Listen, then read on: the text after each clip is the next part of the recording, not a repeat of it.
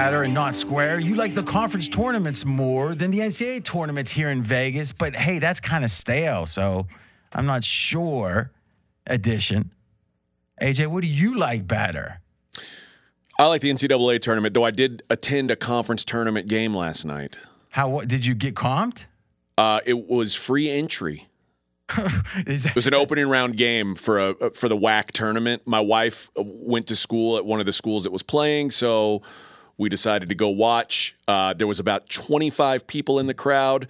I was selected out of the crowd to do a game at halftime for entertainment. to do a game. Yeah, What does that mean? Do a game? to game. basically be like the halftime entertainment, like compete against someone else. but what was in a the ga- game? There were two pennies in the bottom of a pair of pantyhose, and the first person who could get both pennies out of the pantyhose won a prize. And the poor girl just had to sit and endure it. Yeah. No. I mean, because you see AJ just groping like she's a sausage sandwich. I tell you, I saw AJ on his UFC YouTube fight. Oh, I, didn't know that. So this was what fight is on YouTube? Uh, I think it's my very first fight. Full forward guillotine. I will never look at AJ the same. I am in fear. now, now, that was a long time ago. It was, long, it was 10 years ago, like the, f- a week ago. That's Oh, why okay, it popped so up you in were like memories. 31. yeah. Wow. Oh man. Mm-hmm. He was like 180, I don't know. maybe 195. I, I weighed my my weigh in weight was 185, but on fight day I was 209 probably. I had a friend who was a big baseball player back in high school. yeah. Yeah. Glory days. All right, let's. You know what's funny? We're starting off on his fight. We spent 10 minutes talking about Andrew Luck quitting on his team during the uh, straight out of Vegas. I'm not sure why it was applicable. necessarily. I guess it was the Colts have been in disarray at Yeah. quarterback since. You should have seen his opponent quitting, tapping out. Hey, Tried listen. to punch him one and a half times, and that was it. One thing I'll say about AJ, he's got steely determination. I don't know what that means. It means good. Okay, I It's like it. All right. It's like steel. Okay, now we are going to blaze through some stuff, and then I am going to take my leave because we got, uh, well, because let's be candid, you two know college basketball a lot more than I do, so I won't even get in the way. And and obviously AJ is the specialist. Fezzo, listen, you've stepped up. I mean, this is what you do. You're you're like a hit and run guy. Oh it's it's November, nah.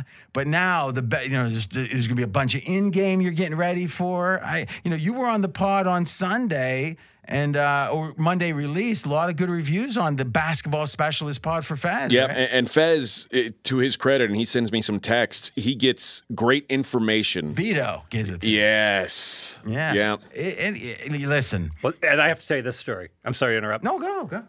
So AJ gives me like this great information on Nooga, uh, Tennessee Chattanooga, and I agree with it completely. So I fire on Chattanooga at 5 a.m. AJ gives it out at 7 a.m. You know what's going to happen here. If you bet it at 5 a.m., you won.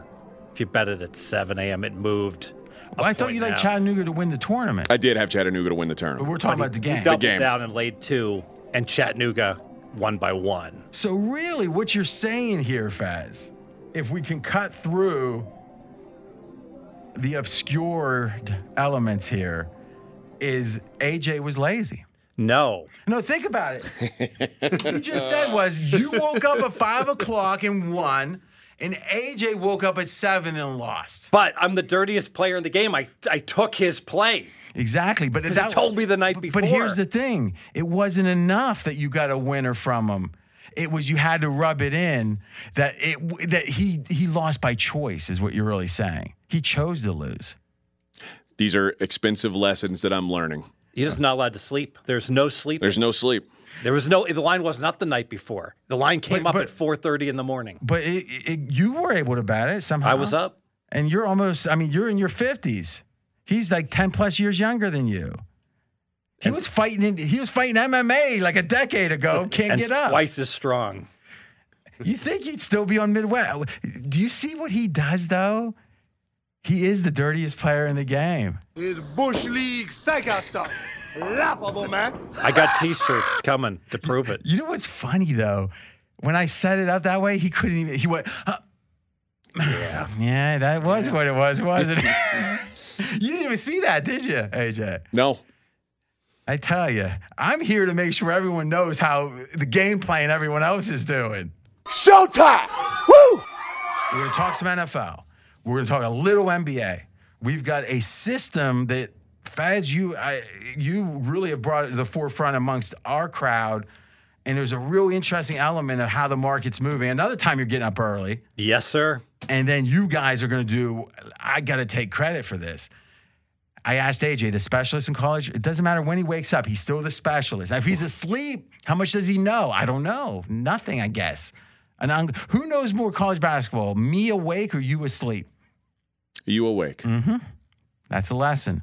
That is. And it, it- the sad thing is, on East Coast time, everyone was up and waiting. They were. Yeah. When's he gonna When's he gonna update? Ten o'clock? Yep. Why not the night before? It Wasn't available. Turn- why not these com- it- the conference tournaments. with a target line? I've gotten uh, reprimanded for that. By whom? By Well, Tom- they're wrong. okay. We'll figure out how to do that Hmm. because, especially with the tournament, I mean, typically you don't want to do it over. If you can't even wait for the overnights, but this is where they're playing on successive days, and thus it- they wait, and then it's unknown when someone's going to come up. But usually, when those games end, they got the next round up within an hour, usually, don't they? In the main tournament, in these in Not in the conference SoCon. tournaments, it's not until the uh, the morning of, typically 4:30 a.m. So what you're saying is him trying to take advantage, AJ, of rogue markets, of of like almost like betting the WNBA. You're saying that's another reason he had to get up early. So Yes. you either bet a ma- you either bet a major conference or you wake the f up, is what you're saying. That's right. Or don't go to sleep. By the way, These are at least like main board games. They're not extra games. Who play, was playing in that game? Chattanooga and Furman. I don't even know what you're talking about. I know. I still think of Mark Fuhrman and you know with the glove and if well, and with a lot of other things, the N word. yeah. oh.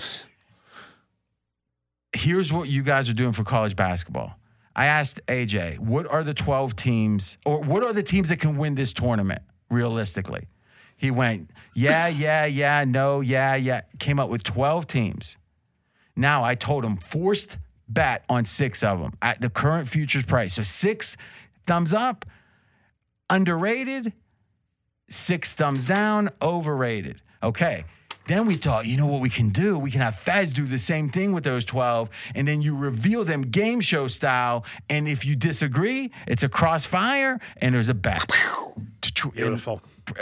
All right. But first, NFL, Aaron Rodgers. Now, we're going to play for you our straight out of Vegas conversation on this. It w- It's cut down. We edited it to take away the fluff. A few non sequiturs from AJ. He'll just throw things in. Does it? He'll tell it. You know, here's what was cut out AJ telling a joke and it, it- you got to name this maybe is you just say something that's blatant lie and laugh so let me try fez fez you're 14 years old is that right no. so give me an example You don't do well with sarcasm. no, but it's not sorry It is sarcasm. You don't understand sarcasm. It's a struggle. I mean, the funny thing is, you're smirking when you say that because it, it it felt so wrong to say I don't understand something. I mean, right or wrong, It is, but it, I would say sarcasm is on the uh, on the low end of things that you have a grasp on. You know what's funny? I'm a sardonic motherfucker. it's just not with people's money. Somehow I take that seriously. I was t- today. I was talking about. You said how many years would my mom have to teach school to make what was forty five million dollars? I said probably like ten. And you said, "Oh, wait a minute, you did But- you but did it again." Let's think about that. Explain how that's sarcasm. It- because obviously a school teacher doesn't make four hundred fifty thousand dollars I a get year. the idea of saying something wrong. You could say is necessary but not sufficient for sarcasm. It has to be a commentary beyond just being wrong. It has to say I'm going to say it in a way that t- has a message. It's almost like um here's an example. Let's say there's a fat guy on like I don't watch it, but The Bachelor. You ever watch The Bachelor? Never. Okay, but you know the concept, I do. Okay, so imagine that it's the bachelorette though, where the girl, the woman is making the pick. Okay. And let's say there's two people left, and one guy is like looks like John Candy. He's 400 pounds, the other guy looks like a model. I want to bet the other guy minus 560. Okay, fair enough. But imagine it come out and goes, all right, well, she's made a decision and it wasn't a hard one. And the guy goes, the fat guy goes, let me guess, me. That's sarcasm. He's saying it's obviously not going to be me. I'm going to act like it. So he's saying something that isn't true, but there's a message to it. I don't think just saying a falsehood is sarcasm. So what was the sarcasm by saying that it was uh, 10 years? because obviously that's not eh, like there's no way of, of even coming to a realistic calculation how long it would take a school teacher to earn the money that Andrew Luck earned in Okay, his so what career. you're saying is by giving a low number, you're showing how big the number is. yes. Okay, maybe. I can see it actually. Oh, I appreciate you saying that. But but I think there's a lot would you agree a lot of your jokes that have been just falsities I think if you looked deeper into them, you, but Then you your gotta your initial it. reaction is instantly, nope, that's a lie joke. I hate those. I thought the brilliance of the SOV today was RJ. I, I, we've done podcasts and shows for 10 years together. He has never used the word closed caption in the entire time. It's not in his vocabulary. That's but, interesting. But then you mentioned that Andrew Luck looks sounds like um, Andre the Giant, and you said, "Oh, so they had you had to use a closed caption when you interviewed him, huh?" Yeah, because AJ goes, which was we interviewed him hundred percent, you know, w- w- spot on, correct usage of closed caption right there. I did want to say, I always thought Andrew Luck looked like Andre the Giant when he had that beard and that funny looking Mm-hmm. But he, face. but he talks, he talk, he has he does, in his but he looks like Andre also. Except Andre didn't retire unexpectedly right before Re- WrestleMania 3. No, he didn't, and he had and he had tremendous underlying, you know, Back health issues. issues. Yeah, and he's and yeah, you He know, toughed it out. Talk about a contrast. So he basically goes from a gurney. You know, they had they had to cart, if you recall, Yep. him in because he, he could not Or- walk. Or, the Detroit Super, yeah. Yeah, with 93,000 fans, he could not walk that big walk. They had to bring him in on a gurney, on a big Hogan cart. said he blew out his bicep picking him up, but he he was wrestling the next week. Bobby the Brain said we knew Hogan would go for the slam, so we had Andre bulk up so he'd throw out his back. last question: Do you th- do you think Andrew Luck quit on the Colts?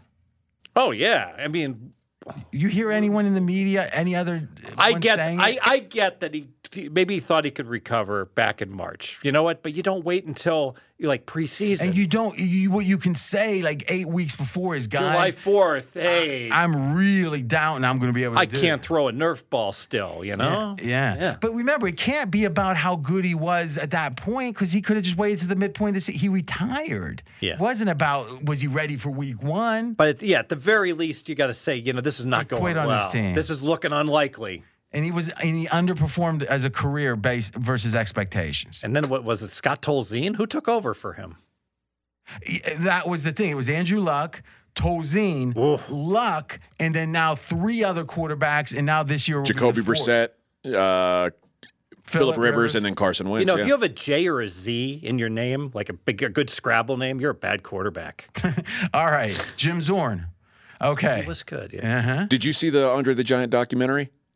That was on HBO. The Yeah. Ringer did. Yeah. The one where he was like, where Hogan was saying like, he, the, Andre wouldn't tell him what was going to happen before, and Hulk Hogan literally said he didn't know if he was going to like if he, if Andre was going to let him win because if he didn't want to, he Hogan couldn't have beat him.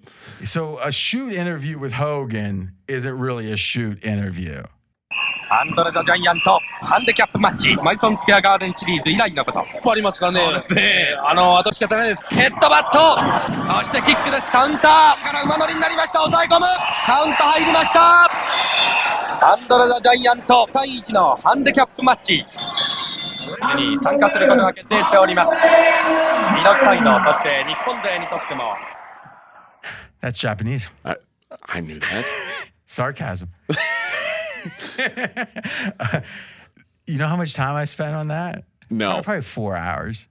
Did you ever ask yourself like, was it for this moment? Have you? How many times have you used that? I've used see what, what, what I use that on is when it's a two on one on a crossfire, and I'm Andre. I'm taking on two at a time, but you know it was so on point. Okay, we've got to get started. Let's do it. Let's listen first to what we said on SOV, and then we're gonna let Fez respond to that, and then move on. Let's listen. Packers second Super Bowl favorites behind the Buffalo Bills after reigning two-time MVP Aaron Rodgers announced that he's re- decided to return to Green Bay for his 18th season. The Packers now plus 800. They were plus 1250 as of yesterday.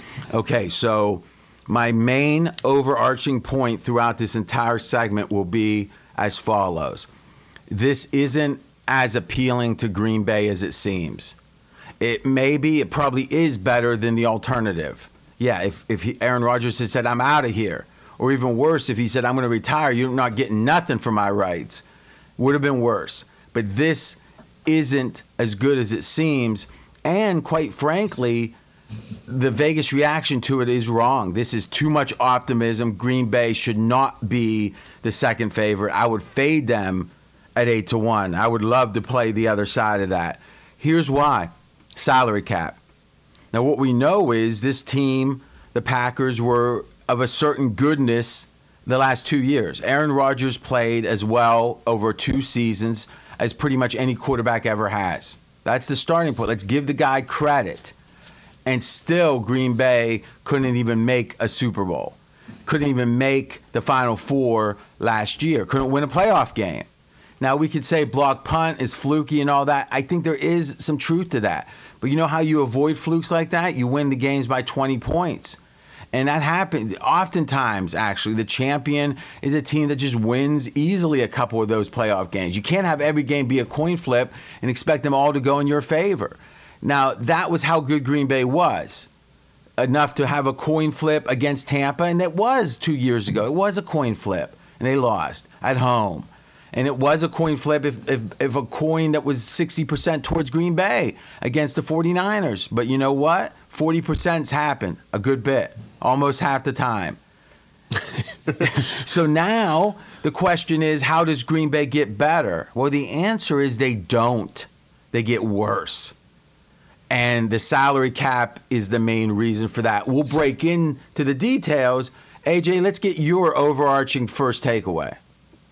Uh, well, it's hard to, to know how much the salary cap's affected but, until we get the details because there's been some uh, alleged reporting and misreporting. If you ask Aaron Rodgers and Pat McAfee uh, mm-hmm. on what the mm-hmm. details of the contract are, but I tend to agree with you. I, I, this I don't know how this team because you bring back Aaron Rodgers, you bring back Davante Adams at more money. I don't know how that makes them better than they've been the last two years. And we've talked about Aaron Rodgers' age. You're you're running out of time, and you, you expect there to be a wall at some point soon. I'm not sure that they're any better right now than they were a year ago. Well, and, and off, a year, whoa, whoa, whoa, whoa! We know they're not. You're right. They're not better than they were a year ago, and they're now the second favorites. Okay, so let's talk about the reporting and then quote unquote misreporting. I don't quote Shakespeare too often, but there is a quote, doth protest too much which means well when you over when someone says oh you know you're 50 right no no no i'm 49 no no no it's like okay you're really getting worked up over that aren't you okay Aaron Rodgers and his uh, PR agent. I don't know if that's an official title for McAfee, but you know it seems to be a role he's playing. AJ, you might be scared to say that. I'm not. Uh, are you scared to say it? I'm not scared to say that. Mm-hmm, mm-hmm. Okay, so the fact of the matter is that I, let's be candid, and I'm having fun with it. Is McAfee has an agenda which is pro Aaron Rodgers, and you know what? I'm fine with that. But let's be clear about that. And the idea, by all accounts, Aaron Rodgers was going for record-breaking numbers, dollars and cents, with this contract. That's the reporting. Then the actual report eh, reports come out that it's four years, 200 million. All right, I'm going to do some quick math. That's 50 a year. Okay. Now it's very possible it's going to be 47 a year. Very possible. But what we know is that for the next couple years, even though his cap hit goes up, you look at Patrick Mahomes, it's well less than that. It was a very truly a team friendly deal. So the idea that oh Aaron Rodgers is going to take 200 or in that range over 4 years and it's going to be team friendly it can't be team friendly it could be this year friendly a little bit so maybe maybe you know Mackenzie what was his cap hits going to be on the contract as it stood $48 million. Okay, so they probably make the cap hit 43 on this one, and now they got seven million to make up in the next three years. And probably they put that last year, it's got to seven. Maybe even next year is 44. So now they got 13 to make up over the last two, and it's uh, 50 and 63.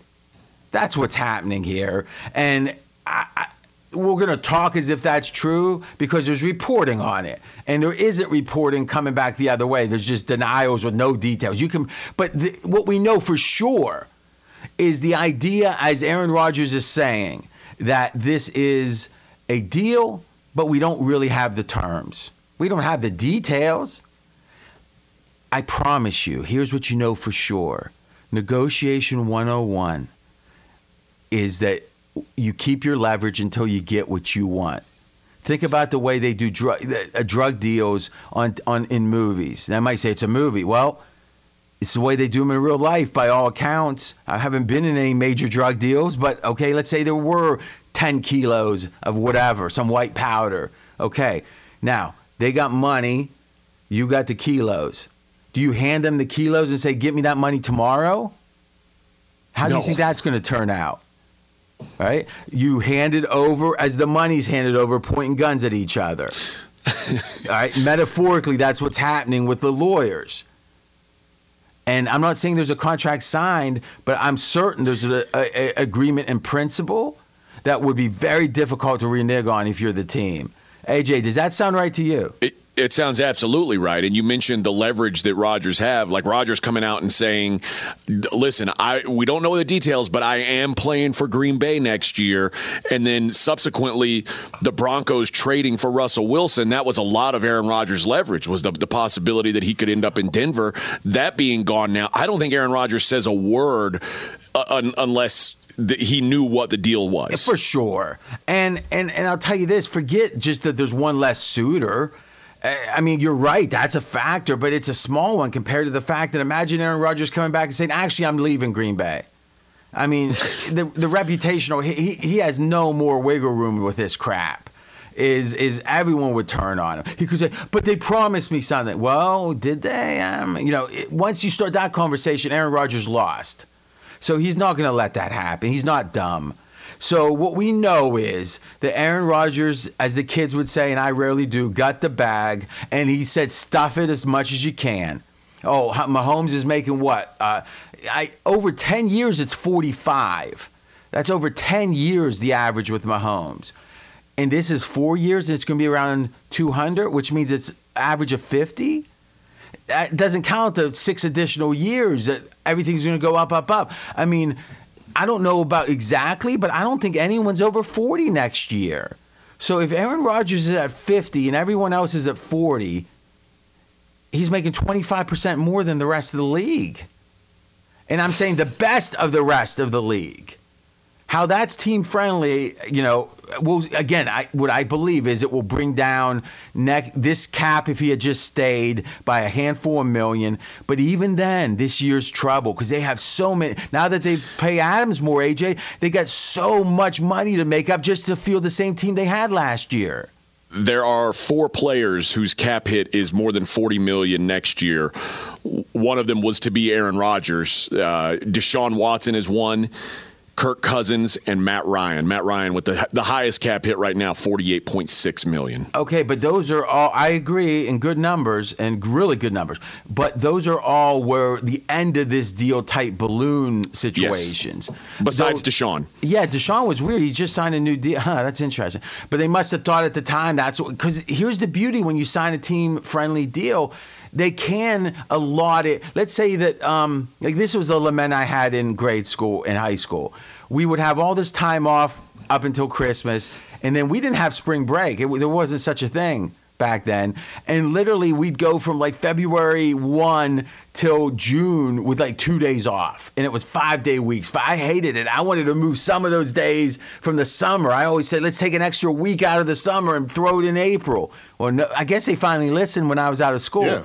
Is, but but this is like this with the contract. You've got X number of millions you got to spread out. You can spread them out pretty much any way you want. The signing bonus gets prorated through, but there's different ways they can do guarantees, non-guarantees, voidable. I mean, they're they're maestros at this stuff, the best of them in the NFL. But net net, when it's said and done, the amount you pay him is the amount that has to be accounted for over the term of the contract, which is why teams end up getting balloon payments at the end, and then they can't be competitive. This is another prediction. Even though the Packers won't be as good this year as they were last year, the Packers in year three or four this deal, and four for sure, will not be a competitive team. And that's going to have to do with the, the, chickens coming home to roost when it comes to any kind of team friendliness on the 200 that happens this year. Even to bring it down to 43 from 50 would be that kind of issue. And number two, where it has to be made up for. And number two, Aaron Rodgers has two years left. That if he played at an elite level, it would be okay. Some people have done this. In year three, he enters the territory of age that only Tom Brady has played at an elite level. So you have to be predicting Aaron Rodgers will be the second person in the history of the universe to play well at age 41 and then you know 42 for this to be a good deal in year 3 and 4. So I think it's a questionable deal in year 3. It's going to be a disaster in year 4 and they're not even as good this year as they were last year. Thoughts?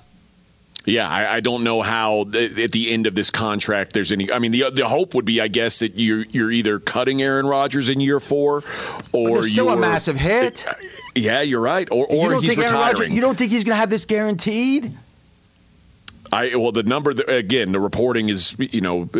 I guess questionable, but the report was that there was over 150 million of it guaranteed. Okay, that's interesting. Okay, so yeah, yeah. Maybe year four. Maybe year four is a pretty much you cut him, and the only issue would be the prorated signing bonus. And if so, this is a little better for Green Bay. Though obviously the other side of it is that the number one draft pick Jordan Love that caused all this problem, these problems, he's got to get traded now, right? Or what? Because literally the next two years or his last two years until you got to make a decision on the fifth year option. Now, could you imagine paying him? Twenty some million to be a backup quarterback? no, I.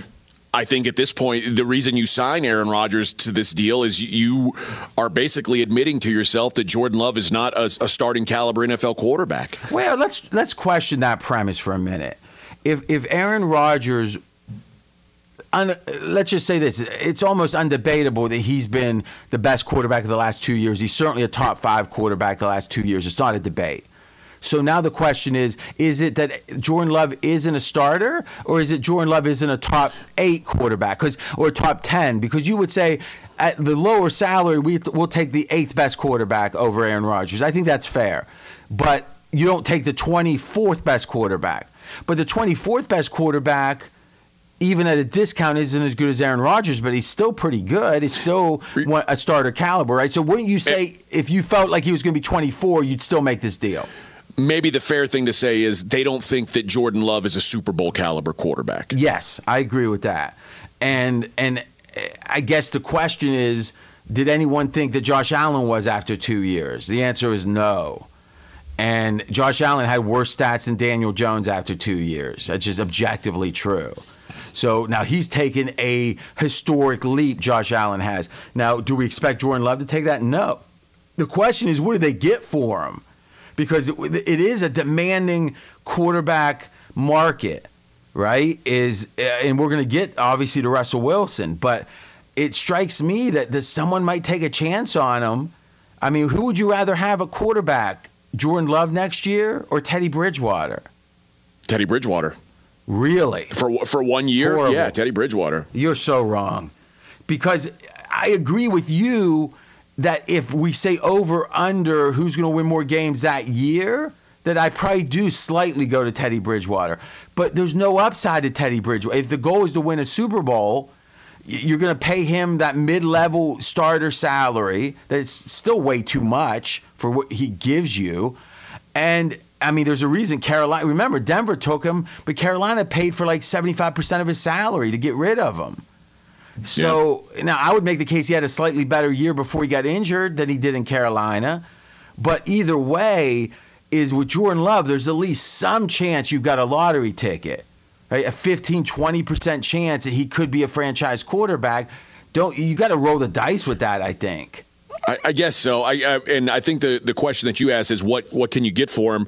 Remember, the Packers traded up to get him, so they used a first and a fourth round pick on Yeah, him. yeah. You're not going to get that back. Well, I don't know. That's the question.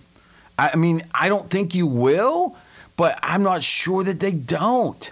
I mean, obviously, forget the fourth, right? If they get a first from any team, unless they're not going to get it for him to back up. So if Jordan Love starts, you got to like the over under on that pick being like better than 24. But if if oh I, yes I do. But if if we are if, if let's just fast forward to a day where Jordan Love gets traded for a first round pick, aren't we coming on this radio show and ridiculing the team that gave up a first round pick for I'm Jordan not. Love? You probably are, but you ridicule everyone. I'm ridiculing it. Ri- I'm ridiculing it in advance. I'm pre-ridiculing. I don't think so. What do you think, Mackenzie? Well, Jordan Love has 10 and F in, inch hands, so he's toolsy. No, I, I agree with you, RJ, 100%. You're looking at upside. Even if it's a 10% chance, I would roll the dice with a guy like Jordan Love, just see what happens. What For a I mean, first round pick? Here's If, the if I'm trading the 25th Well, pick, I- I remember, would, yeah. remember, Mackenzie doesn't value first round picks. He thinks Trey Lance is worth three of them. Well, w- listen, we're going to talk about, in fact, yeah, we're going to talk about soon is how much was given up for Russell Wilson compared to Trey Lance. And let's just say this Trey Lance probably got more, and it's going to be shocking when you look at it. But just to finish this last topic on Green Bay, I think the to kind of reiterate, the market's overreacted to this. That that it's one thing to say let's bring back the band from next year. Okay, let's add in. There's some older players on Green Bay, and in general, I think age hurts them. Aaron Rodgers at the forefront of that. He's hitting the age now where it's tough to still be good. He can be for two more years, at least history says. That third year, it's a wall. Only Tom Brady has been good at the age Aaron Rodgers will be in three years. Okay, one. Number two, even forgetting the aging for a minute. Now that Adams is getting so much more money and Rodgers is reportedly getting so much more money, that means that money, what is it now? A, I mean, because last year's cap hit wasn't so bad for Rodgers. So let's say it's another 15 million this year, and, and Adams has gone up like 10. So it's like right, just right there. How many different players for 35 are? I mean, it's like it is going to be a gutting of this team, and and they can they can defer some of the pain if they want, but it's still going to be a, somewhat of a gutting. And and to me, it means Green Bay is not as good as last year, and it means they shouldn't be the favorite to or the second favorite or the NFC favorite in this case to win the Super Bowl. Yes. The question I have, RJ, is they, oh, a month ago they were 15 to 1. Now they're 8 to 1. Yesterday they were 12 and a half to 1. What would they have been a month ago had, had it been known that Aaron Rodgers was going to be here? There was no doubt. How much It'd eh, of right- an it'd right overreaction it is there really? It'd be right what it is now. Okay.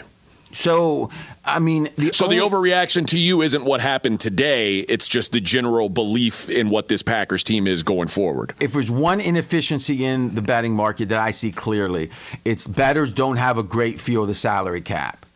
And in general, if you look at Atlanta last year, the salary cap people told you the Falcons can't really field a team unless they do major stuff. And you know what they had to do? They had to sign Matt Ryan to a two year extension with these monster cap hits just to get it down enough to get like field a team.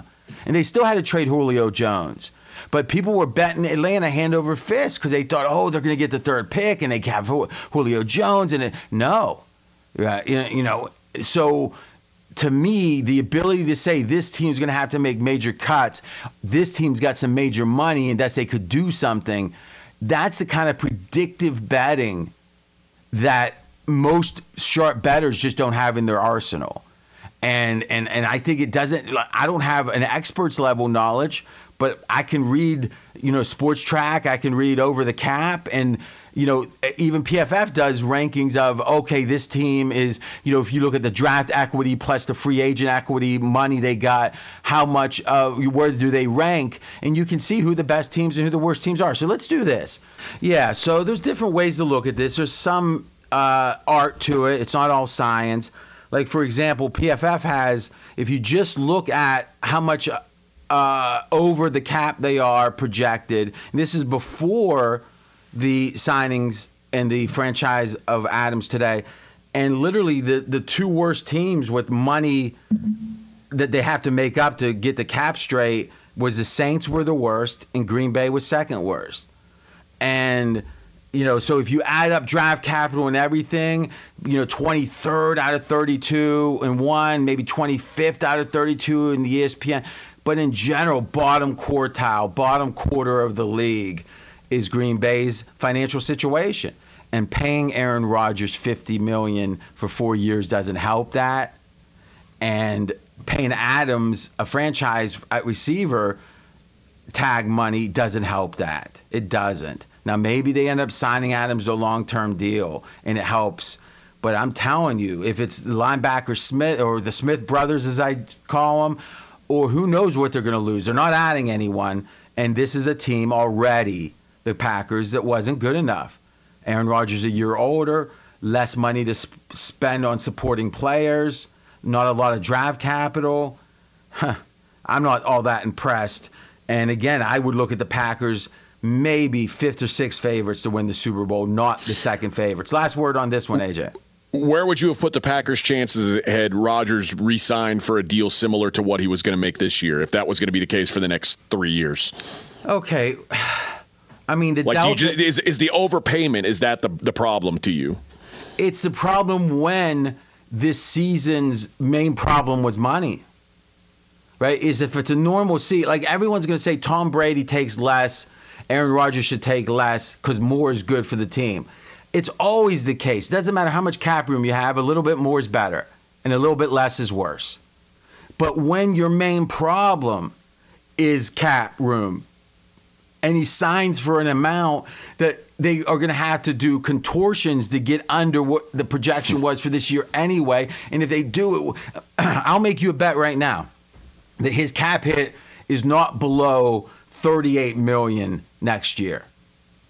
I mean, oh no, I, it'll certainly. I think it'll certainly be over 40. Okay, so if it's over 40, or at least 40, and it was supposed to be 46 this year, so what? He's going to shave it by two million, but still now, you know, maybe it's 44, but now he's got six million to make up. So right. yeah, they can decide where they get the pain, but there's a lot of pain coming the next four years because Aaron Rodgers at that number, it doesn't allow the team to fill out otherwise. And if the team is filled out as they were, they still can't win. How do they win with Aaron Rodgers being a year older and the financial cap situation being worse overall and thus less supporting players? it almost makes me feel like they're accepting the fact that the last two years of this deal there is going to be pain, and that's what they had to deal with to, to push all in for these next two seasons. Which would go against the whole premise of Jordan Love being drafted. The whole premise no, was we're the Packers, and we don't wait to have those couple down years in between quarterbacks. We prepare beforehand, and they missed on that pick. It's going to change. Yep. It looks like it's going to change NFL history. I, I, again, I think if the Packers had real confidence in Jordan Love, they probably they, they probably don't blink in this game of chicken with Aaron Rodgers. Yeah, and I'm not sure how much they even blinked because the question is, is Aaron Rod? I mean, is the debate Aaron Rodgers get? Because if he would have signed for 42 a year over four years, ah, okay, it's a little high, but and I'm worried about his age. So if the eight million's the issue and the alternative is to be like Seattle is well, let's do this. We're to tell you how Seattle is and how bad they are. I mean, well, I'll tell you how bad they are. They're the second worst team in the NFL right now. Okay, Fez, overarching. Aaron Rodgers signs or decides to come back. By all accounts, he's going to be about 50 million a year for 4 years. But but the first year he's promised to be cap friendly. The cap I think is 46. Mm-hmm. If so, my guess is it comes in at 44 or 43 this year. Mm. What's your take? It's my, as you heard, it's my proposition. It's my feeling that Green Bay shouldn't be the second favorite, that they're being overrated because their cap situation is precarious. Yeah. So I've got a question first for you guys. What prior to this news breaking, would you have said was the probability Aaron Rodgers was going to return to the Packers? So there was a market on that, right? So it, it, was right around like I don't think it ever slipped below like minus one fifty, but I think it was up to three or four dollars at the end. He right? was a prohibitive favorite. Exactly yeah. where I'm going. So I'm going to simplify things here. If Aaron Rodgers is your quarterback, you got a chance to win the Super Bowl. If Aaron Rodgers is not your quarterback, you're not winning. You know, you're 100 to 1 plus. Agreed. All right. So if Aaron Rodgers, let's say he had a 75% chance of coming back, all right? That's fair. All right. So if, I'm thinking about, well, what should the odds have done for Green Bay? Well, they should have adjusted by about 25%. But that's not what happened. Green Bay was 15 to 1. And then this is back in February. And then Green Bay is now they're seven and a half. So their their odds have basically been halved. So what we want to do is convert this to uh, proje- implied win per- win percentage, right? Yes. Okay. So they basically have gone from a 7% chance to a 14% chance. And the so the market is saying that Green Bay's chances have doubled, but wait a minute.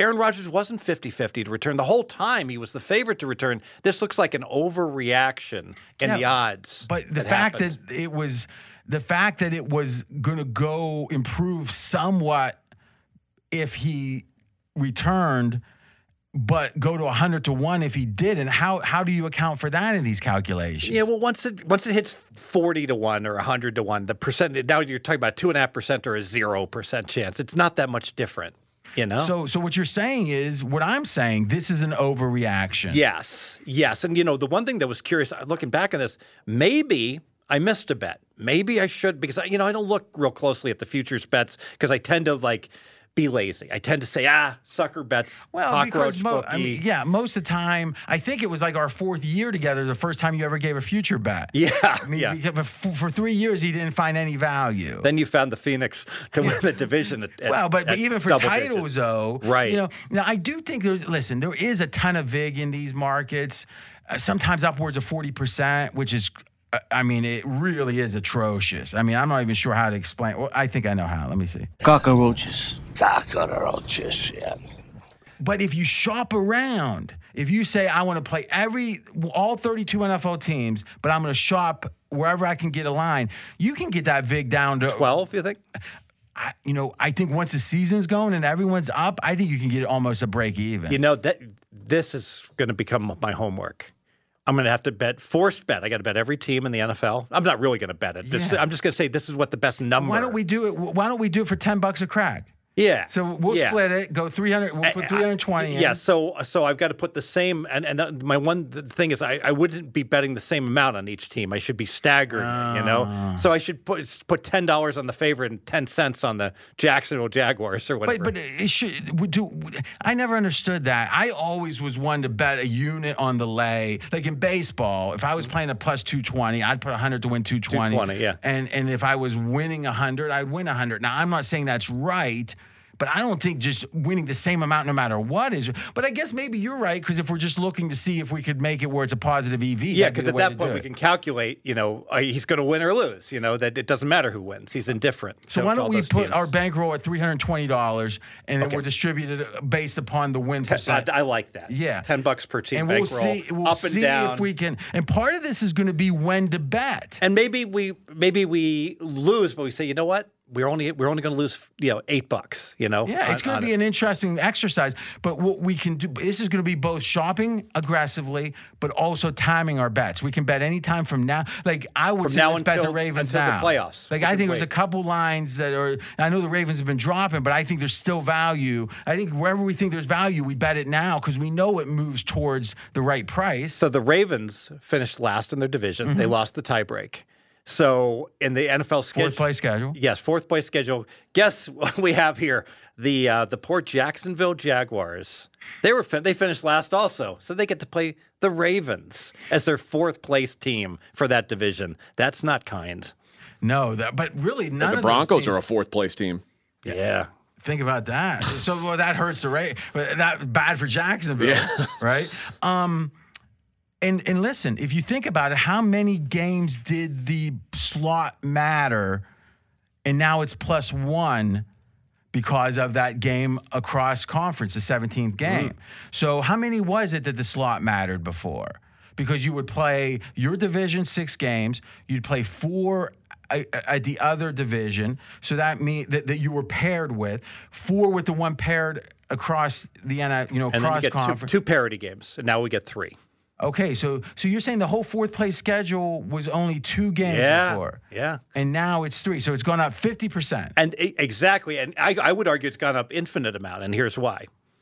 Because let's say you finish first and I finish fourth, okay? Mm-hmm. In a division, I don't get to play myself. So by definition, I've got to play the a first place team twice, Mm-hmm. and you get to play a last place team twice. Well, now I get two parity games, so I get to play a first place team twice. I get to play the, these field games, a last place team twice. I actually have a fifth a 50-50 schedule because I don't get to beat up on myself because I suck. Okay. So now this is for, for the first time, the way it's set up, I actually get a below average if, if all teams continued to be as good as they were in the prior year. Lat, in prior years, my schedule would be exactly um, fif- a 500 schedule team, and now my strength of schedule is below 500. Okay, I don't fully understand, and, and we'll just try one crack at this. I understand the idea you don't play yourself, but and you have to play the division that's your partner division in your same conference anyway. So you play all four teams. So there's two other divisions left, and you're going to play the four, if you're fourth, the fourth place team. So you have two games there. Now you have three. Why would that be infinity? Because the the Lions, for instance, if they were always in last place, they never get to play themselves. They always have to play But play. every year they're going to play two games before this current schedule change. They play two games against the weakest I guess teams so, I other exactly, but they also have to play two games every year against the Packers, and those offset each other, and they never get to play themselves. In their own division. Yes, and this is if only- they were always the last place team. Okay. Yeah. Okay. Hmm. Mm, See, sometimes, you know, there was a guy named Rob Crown that free picks by email years ago. You remember him? I don't remember. I, I've never heard of the crowd. He was like a real deep thinker. Like he was he was very involved with remember the guy had the Daily Line, I think it was called. He was like a old school, like almost Larry Grossman type. That was always telling people they were wrong. And he was usually right, you know? And um or the Daily Spread, it was called. The Daily Spread. You remember that? no.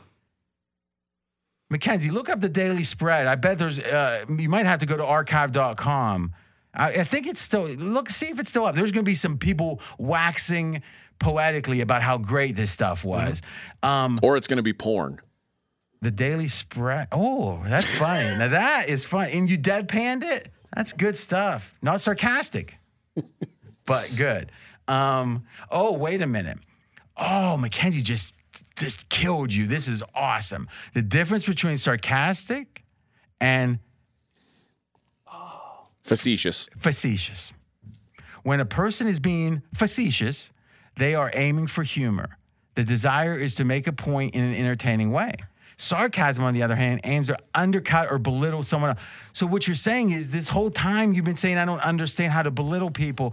Yeah, you're No, probably right. you're very good at You're- that. I was Well, wrong. Wait a minute. Wait a I minute. stand corrected. So facetious would be to say I could beat up AJ. Sarcasm would be to say I could beat up AJ. So it'd be both facetious and sarcastic. Yes. Because who would you be? You'd be belittling Because you'd yourself. be belittling me, like in my physical prowess. But it says it aims to undercut or belittle someone else. I don't well, think no, it'd be you'd. It'd be you belittling, belittling me. Okay. there you go. but I remember I'm not sarcastic. Yes. AJ said I don't even understand it. But you are sardonic. Yes, which is just No, he's a sardonic motherfucker. we only allow one F word. Oh, you're, and it's he's mine. a sardonic mother. Effer. I think I drop f bombs three times at least more when we when it's just AJ and I because you've trained me never use never use profanity. Um, just in general, because you never know when you're on air. Yeah, So, so you just trained your brain. You know what? It's you're it's perfectly fine unless you're a stand-up comedian to never use profanity, and you'll be just fine. Yeah, especially if you're around your mics and stuff. and Yeah. you're used to it. You know, if you're out with the, you know, friends, whatever, mother f away. Okay, the Daily Spread it's still out there. But is this the who's the editor? I can't remember what his name was. Oh, I'm not sure. Let me, let me dig Yeah, look at. Oh, yeah, Super Bowl 22. So this is someone just took over the site. Eh, anyway, if you want to do go back into like the 1996, 97 kind of internet and gambling, this was it. Okay, so you're agreeing with me. It seems like the error with Rodgers was that the adjustment, right, is. I don't think I think the line was fine at 15 to 1 or whatever. I just think this should have went and, and I think it's gone up a little bit. But it maybe should go to 10 to 1. Yeah, I think what happens is I agree. I like that ten to one. Is that the books got hit? You know, the news comes out and they take a couple bets. People, you know, are are following Woj nonstop, and they're like, hmm, they're looking at their futures. They're running their, their, their, and they're like, the only team we lose on right now is Green Bay. So let's put a stopper up there. Let's put a number on Green Bay that no one's going to bet Green Bay anymore until we get action on other teams. This is another cockroachy thing the books do.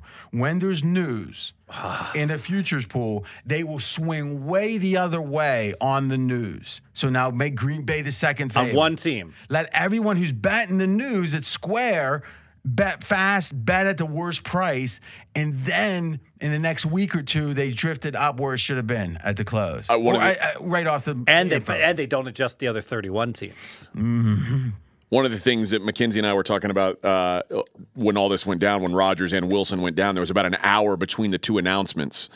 And the Broncos had been 20 or 21 to 1.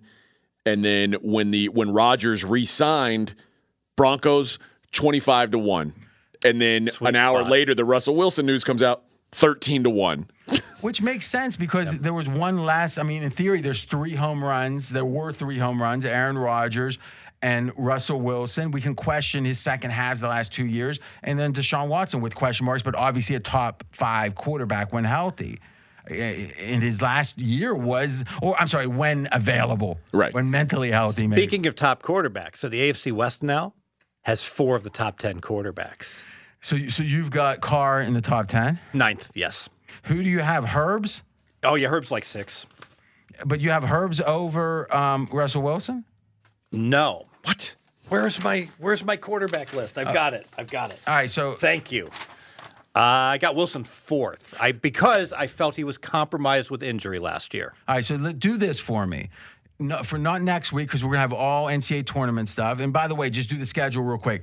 We'll be coming out like Tuesday night with the Thursday games, and we'll come out normal time. So it'll probably be, you know, we should probably do Wednesday early too because once the games start on Thursday, it's gonna be hard to listen for the Friday. Yes, So I think we should try to get that out 24 hours later. agreed. Yeah, so uh, we'll do that, and so Tuesday night, Lena.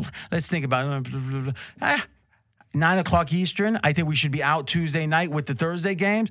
Nine o'clock Eastern on Wednesday for the Friday games, Beautiful. and maybe even a little earlier. Make sure you subscribe. Subscribe, and I'll be talking about my bracket, and that will be for sale, which is always our biggest seller. I don't know. Fez's props are competitive with it at this point.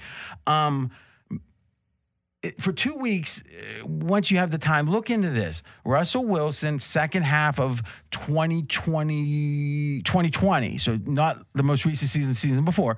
Second half, his uh, uh, expected points added was 23rd in the league. All right. Last year, post mallet finger, he was, what was that, McKen? 17, was it? That's right. 17. So below average second half of the year, both years. Now you can say it was an injury lingering. Okay, maybe, hmm. but the year before, same thing. So my thought is literally he's had like four good games in the last since mid 2020. So maybe Russ, as he's gotten a little older, not quite as elusive. When he gets banged up, all of a sudden Russ can't cook. He can't get away with these mm-hmm. unconventional scrambles that maybe when he's fully healthy, he does get away with. Or is it just that the five games he played before he got hurt that were pretty good were an aberration? He still has the ability to get to that level. He just, over the course of the last, I mean, really effectively, let's think about this season and a half. If you take mid 2020 mm-hmm. and you say from there till the end of 2021, that's a season and a half, right? He's played like six or seven good games. Let me ask you this. It seems like really short sample that when you have a really top quarterback and now he goes to a new team, it's almost it almost revitalizes him. Whether it be Peyton Manning, Tom Brady, Well, where Manning, before he got hurt, where the Colts was just as good as he ever fair was. enough, fair enough. Matt Um, Stafford? um, Joe Montana. I mean, there's a long history of guys that all of a sudden people are talking about not as good as you know he's, he's declining, and even I'd argue Aaron Rodgers after Jordan Love gets drafted. Oh, for sure. There, You know, Though, like- I, am going to pose this about Aaron Rodgers. I thought it was effort, but he didn't make near the same effort in, coming into last season. I think it's LaFleur's offense. I think that second year in that offense. And and listen, I was on the top of the mountain saying I think Aaron Rodgers didn't try as hard last year Right. in the offseason. I thought he'd have a down year. I was wrong. All right, I was wrong. Um, I was wrong. Didn't I play them under nine? They're like well, that was two years. Yeah. So well, they were every 13 year they win- win 13, Fez. You might want to get with the program. LaFleur's good. Um, one other Russell Wilson possibility is the scheme guys, the the offensive coordinators for Seattle just weren't good. Mm. Right, and maybe they were. ju- It was kind of that scenario where once the league has half a season on you, you don't have any more tricks left. Mm. Right, I think. And Sha- it seems like whenever an interception gets thrown, they're like, oh, establish the run more. Let's get back to basics. And it's like, you got a top five quarterback, certainly a top 10. I think top 10 now. Yeah. Uh, and, and if you actually look at his PFF grade, there's only about three years he was good. I mean, he was a game manager for a while. You know, he's never gotten an MVP vote. and yeah, that's, that's good. That's good. Now, is that sarcastic? Yeah, I Yeah, because it's meant to cut. Yeah. Yeah. But in this case, he's being sarcastic about everyone knows it. So the fact I'm saying it is overkill. That's, but I don't understand. So it's sarcasm if he was talking to Russell Wilson. No, he's as a media member, he's saying, I'm going to make a statement that sounds like I'm really saying something noteworthy, but it's been said so many times, it's now cliche. It was facetious. But I understand sarcasm, I think. Can we agree? Yep. You know, going back to that division. So here's my season win numbers in the uh, AFC West now. So this is you projecting. yes. Um, I'd be curious to, um, Yeah. forced over under your first. Go ahead. Kansas City 12, Under. Denver 10, Over. Chargers 9.5, Over. Raiders 8.5. Under. Yeah, I think the Raiders, you know what?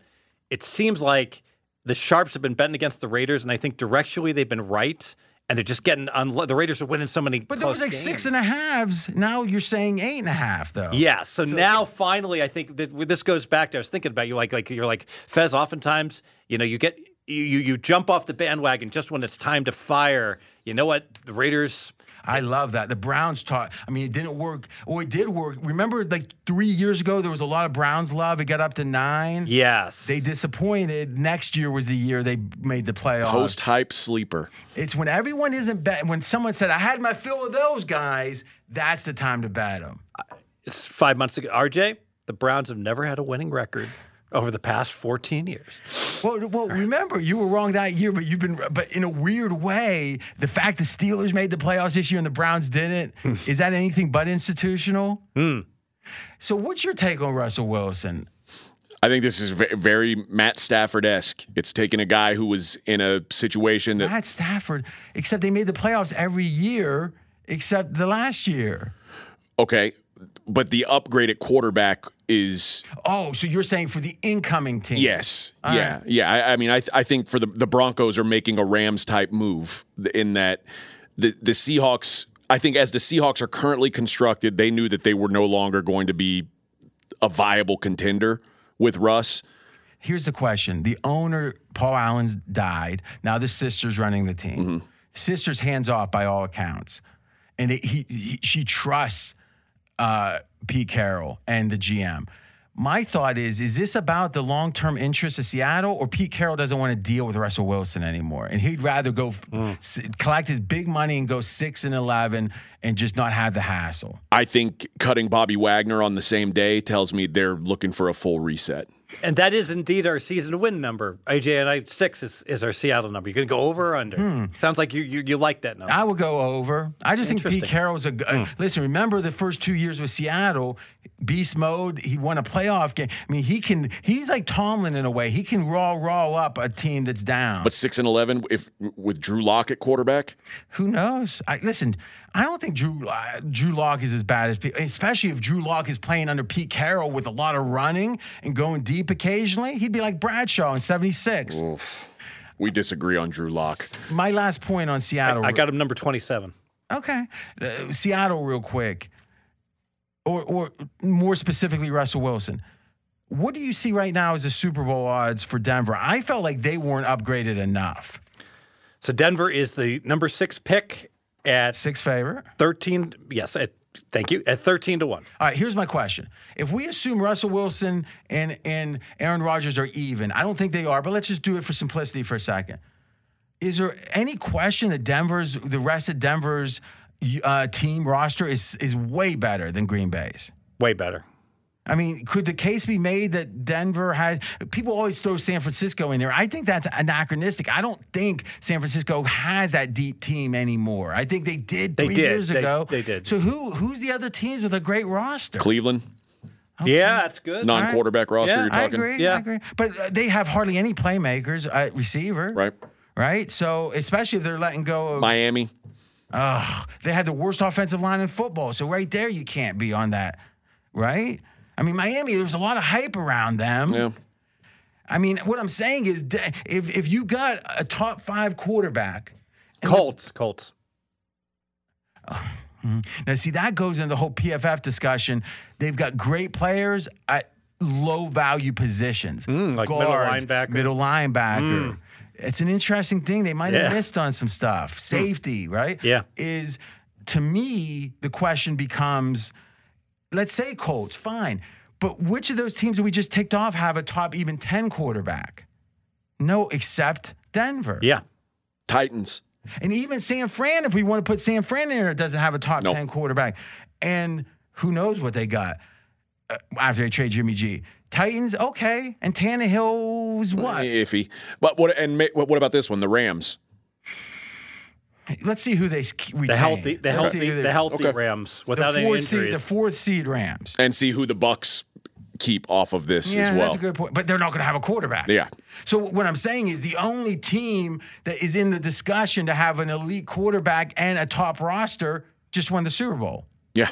You know, AJ, he only, he only wants four teams in the college football playoffs. Mm-hmm. And like if he if he had his way in the NFL, you know, the Rams wouldn't have made the playoffs because he'd go with four teams, right? But then how would he have worshipped at the altar of Stafford? I was right about him. I know, but it shows you how you're. He's just he's sardonically saying. I know. All right. Fez wants college football to have the NCAA tournament where So Fez, wouldn't you wouldn't you agree? I didn't even listen. I just laughed.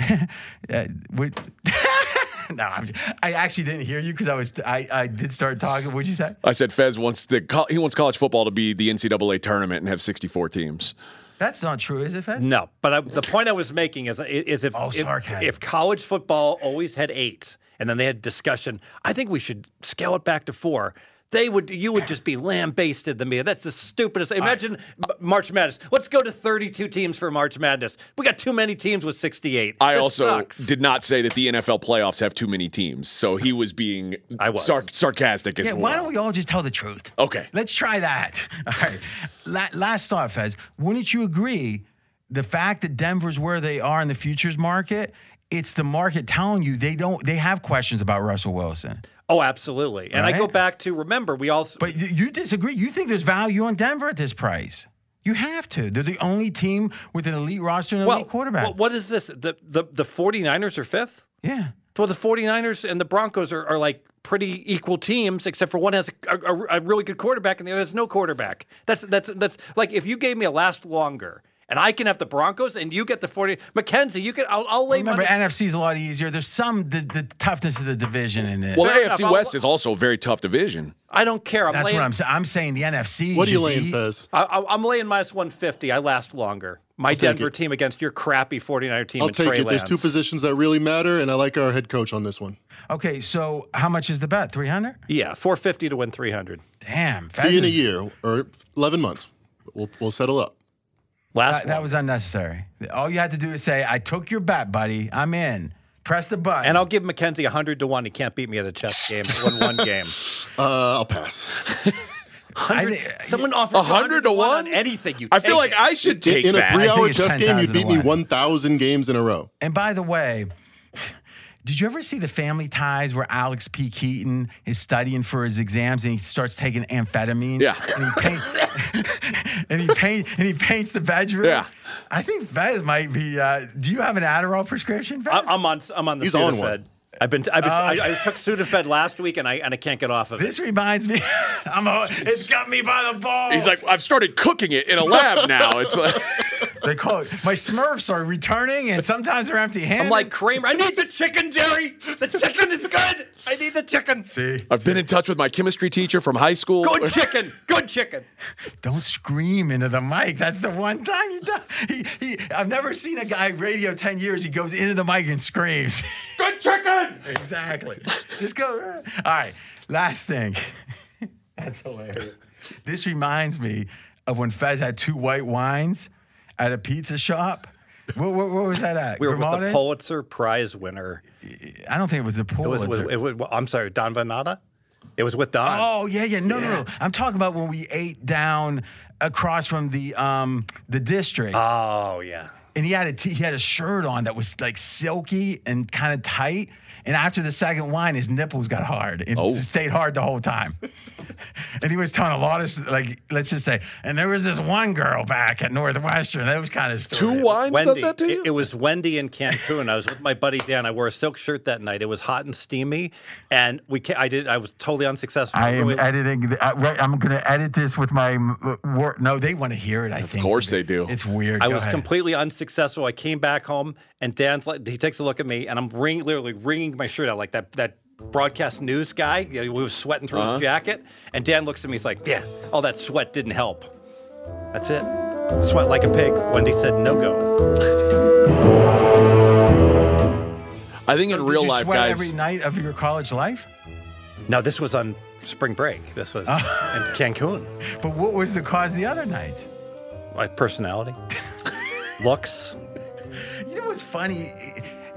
I do think I. That's a great line. Why don't you think you ever got laid in college? Personality and looks mostly. And I didn't wear deodorant. Couldn't I dance. cut. I used the the Flowbee to cut my hair.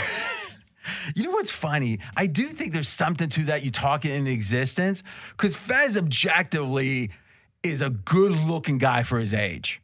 Agreed. I mean, he is. It's just there's some people it's walking around hunched over. I mean, you Duct tape shoes. I mean, what I'm saying is, it's like, but he keeps talking himself down looks wise. I think Fez is one of these. I, I haven't seen a picture of Fez when he was 20. Mm-hmm. You're just guessing. I'm just guessing Fez was not in the high end of, of like the high percentile. he should be appreciating it now. He should appreciate it now. He's bringing out a picture. I'm- I'm, I'm- guessing there was a good bit of acne. I'm eager to see this. I'm guessing there's a lot it's of gonna take a while. Okay. All right, let's do this. I am done. okay. I'm already 15 minutes late. But you know what? You got I wanted to hear Fez's story. now, you know what we'll do when Fez is finally going to retire. And let's hope it's a long way into the future. Oh my God! Little you were a brother. heavier set then. Little brother and me. Your fa- how is your face thinner now? Who told you to do this goatee like this? I don't know. It was a disaster. Look at that, because it makes your face look blocky. What year was this?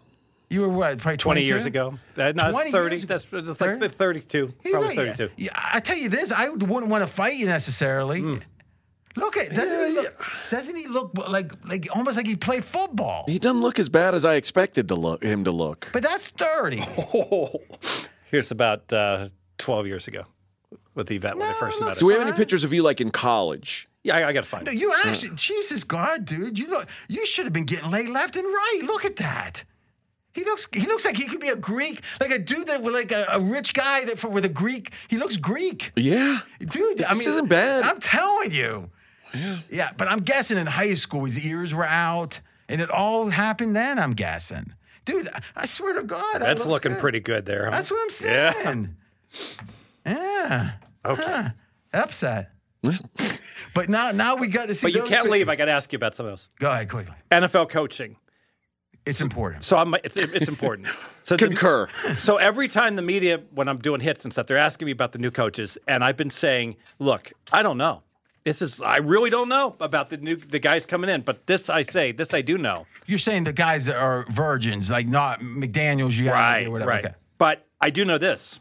I know Flores was a good coach. Mm-hmm. I know Zimmer was a good coach, and I know Sean Payton was a great coach. Okay. So I've, I have a certainty, like with the Saints. Wow, this is a big downgrade. Has Plus, to it's a coach that was on staff, so you're it's all a loss. Yes. On that same note, you Well, know the I guys who were bad coaches, right? on the same note, hey, you, I don't think we can do worse than Joe Judge. At the very least, we get another really Mm-hmm. bad coach and we do the same. right? So you're making a, a very interesting point. The relative, there's uncertainty, but directionally, in some cases, you can be pretty sure. Yes. Okay, that's a good point, actually. Yeah. Okay, you guys are gonna talk. Mackenzie, you got anything good on the NBA? Always, every day, but nothing in particular that you need to do for the podcast. I don't like that pregnant pause. What was he doing? Were I- you I don't- leaning back in your chair? I think your he was thinking about whether he should just say amen, brother. Why doesn't he just? t- why don't you just say something immediately? That would be a good piece of advice. Amen, brother. I hear you.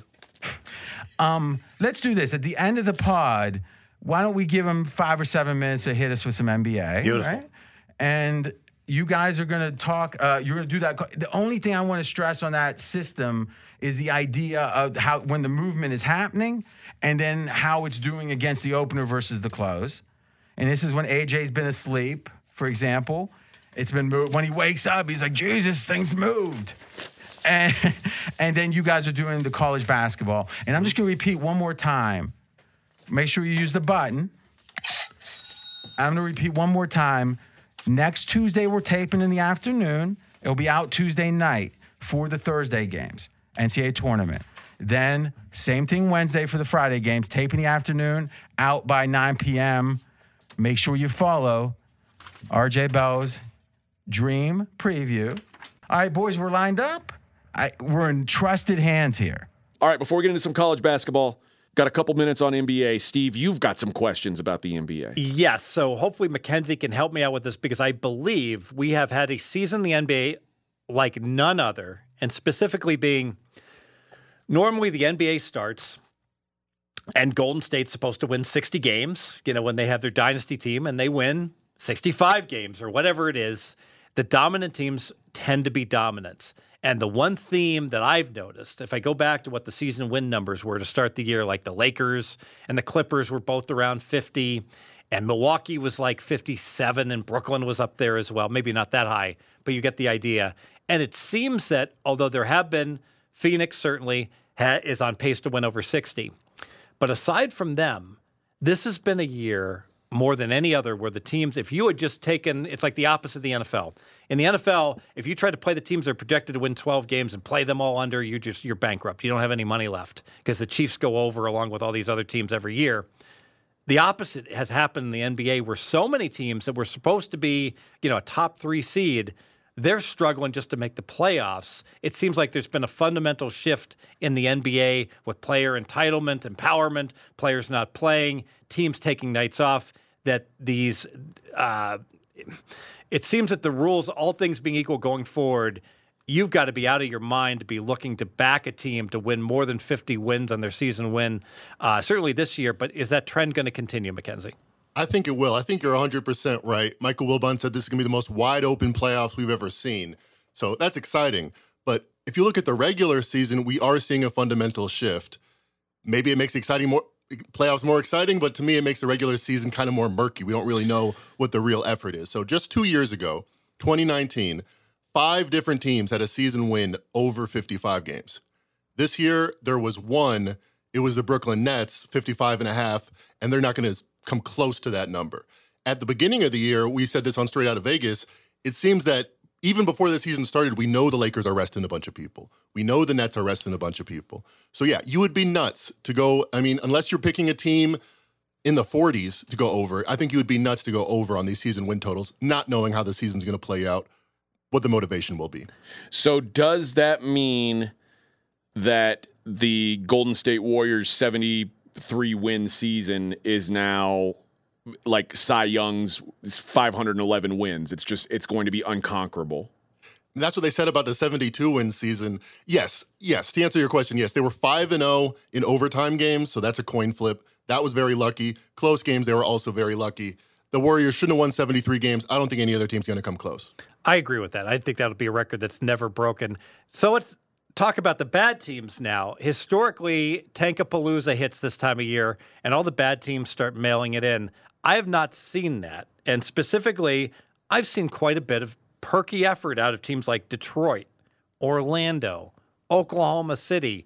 Do you think that that is going to continue where you're going to get an honest effort out of these bad teams all the way through the end of the year? Or will we finally see the true colors of the NBA where these bad teams just start emptying the bench and mailing it in the final few weeks? I think it's a case to case basis. I agree with two of your teams. I'm going to strongly disagree with the Thunder. In the case of the Pistons, they just upset a few teams. They beat the Celtics. Very impressive. They have Cade Cunningham. They have the number one draft pick. They have a reason to think their franchise is on the uptick. Same thing with the Magic and Jalen Suggs. The Thunder, they might have optimism. Shea Gillis Alexander is a great player. It's from the top down. There's very clear efforts to not get them to win games. Just a year ago, the Thunder lost 23 of their last 25 games, only covered seven times. This year, Josh Giddey, he has like an ankle, a knee, supposed to be two days. They said in a couple weeks, we'll let you know where Giddey's at. By the way, he's their probably their second best player, small forward. So the Thunder, I think, are a fade team. They're losing by 37 right now to the Wolves. I did check that score, but in general, uh, the Thunder are very much a fade team. But these other teams, if they have optimism, we see them compete on a night-to-night basis. Uh, I just I, I made one NBA bet all year. It was at the All Star break. I took your Grizzlies over 53 Three and a half. 53 and a half. And then I'm feeling real good about that. Then they lost to the Rockets. I think we're still. I think we're still okay. You think we're still okay? The Oh. fact, you know why we're okay? Because they got a couple of. I think they're on pace for 54 and a half. So I, st- I still think we're a game Okay. ahead. I think um, Like- you would agree with that, Mackenzie. You still like that bet, right? I would, and NBA 538 agrees too, on pace for 55 wins. Now, the, this, the Rockets have one win in their last 10 games. It was against the freaking Grizzlies. now this is this is interesting because I gave out on the podcast two best bets, right? I gave out Memphis over, and I believe I gave the Knicks, Knicks under. under. Uh, the Knicks have won one game, I believe, since the All Star. Okay. break. So I um, And they play on Friday. So there's a chance for us to go uh, to double up, double dip. the Knicks have about as much chance of going over 35 and a half as Obi Toppin has of winning MVP. Okay. That, that's, that's a 0% chance. 0.0. All right. Is that all we got on NBA? That's all I got. All right, let's take a look at some of the trends in these conference finals games. And one thing that jumped off the page at me this year, and as we record, there's one more tonight. The Patriot final is tonight, Colgate and Navy. That opened at 130 and a half. Last I saw, it was down to 129. So it's Went down to 126 and a half, then back up to 129. So, So we'll see what the close is. factions here in this Patriot League final. we'll see what the close is. My guess is it will be below 130 and a half where it opened. I agree. And what that will be is 12 for 12 on conference finals games being bet down From the open, from the open. from the first number you could bet, 12 and, and, 0. so, and that doesn't mean they've been 12 and 0 to the under, but they've been all bet down. Some of them significantly. Uh, the Big South final, for instance, opened 147, got bet, bet down to 140 and a half. Uh, the SoCon final from 143 and a half to 136 and a half. So these are, are huge moves, seven point moves. It- that's a that's a massive, massive move. Now, let me address the size of this move, okay? Because oftentimes the first number that's posted is at Bet Online, all right? Mm-hmm. And they have a $250 limit, all right? And it's not unusual if you look at the line history, for instance, with the Southern Conference. Uh, that was Chattanooga, right? Yep, Chattanooga and Furman. So chat the, so the choo choo's open 149 and like it's like literally at 440 it's 149 and it's like someone is waiting. It's like a sniper style. They're they've been camped out all night for Bet Online to put their limits $250. At least my Bet Online's 250. Boom. Here comes Brad Powers. It was Brad Powers. P- hits it. It's under 147 and a half. Hits it again. It's under 145 and a half. Like literally two pops, $500. So although it is the opening number, it's not an opener that people can really bet Right. into unless they've been up all night. I- I- yeah, and that's where the 143 and a half comes in. That's the widely available open. Yeah. So these these number they, these numbers are even more you know pushed down than what we're saying because Bet Online in a way is shaping what the other books what Westgate's going to post when they finally post. And it's not just Bet Online. If if Circa put this up or somebody Yes. now Bet Online, anyone in, in the world can bet. You- You have to be in Nevada to bet Circa. But but the point is that what's happened. There's been a fundamental shift. The legalization of sports betting has opened the markets up. At uh, it's like the opening bell rings at 7:30 Eastern now, which is 4:30 a.m. Pacific, and that's when boom people can go ahead and buy or sell Anacott Steel or the Chattanooga total. And that's when the note the, the first numbers get posted and people are just ready to go. They're ready to rock. Like literally when I could even five years ago, you know, I groggy, I get out of bed. As long as I'm betting before 7:30 a.m., the opener's going to be the, number will be within one point of the opener that came up overnight. It's never Yeah. been like this before. The average move in a game through 11 games is 3.6 points. And despite that, none of them have middled. Not a one. Not one has middled, and the the over uh, unders are there's I, I guess you go from the other way. Overs are five and six, so there's been six unders and five overs out of those eleven games. The interesting thing to me is some of these like the some of the lines, some of the totals that they've posted haven't even been close. No, and it really shows. Like we always talk about the odds makers or the bettors, who's sharper. And and and I, I have to tell you, like uh, the really good bettors behind closed doors, they make fun of the bookmakers. They they do, especially the really old bookmakers that the industry talks about how great these guys are and all the money they made for the companies and the like, and how successful and and and gifted they are. No, they basically just had to not screw it up because it's gambling. It's like, guess what? All these all these blackjack pit boss managers, they're not doing anything. The only thing they need to do is attract and retain bettors, and they'll be just fine because 95% of the people are have no chance to win.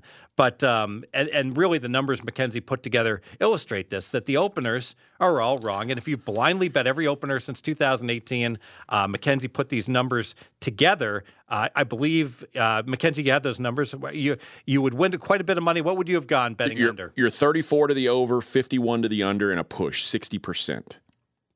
51, 34, 60, 51 unders, 34 overs, 60 one push. That's 67%. Oh, well, yeah. Oh no, It's- that's 60. You're right. Yeah, okay. I just can't do math anymore, people. Just uh, just fire me. I'm Yeah, I'm, you're, I'm not, you're losing your usefulness if you I just can't do I, math. I just bash That's the, funny. I used the calculator and I'm like, wait a minute, how'd I mess that up? I like I'm like I'm like bashing these old school fossil bookmakers, and now I'm I, clearly I'm, I'm become that mathematically. But if you bet these right before the game tips off, you don't do quite as well. Versus the close, you're 42, 42, and 2, 50%. Which shows how efficient the closing market has been and how inefficient the opening market. Now, here's some from this year in particular.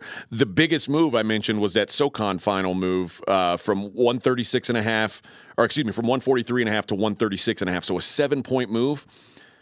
It's still missed by nine and a half points. Still went way It's under. still nine and a half under.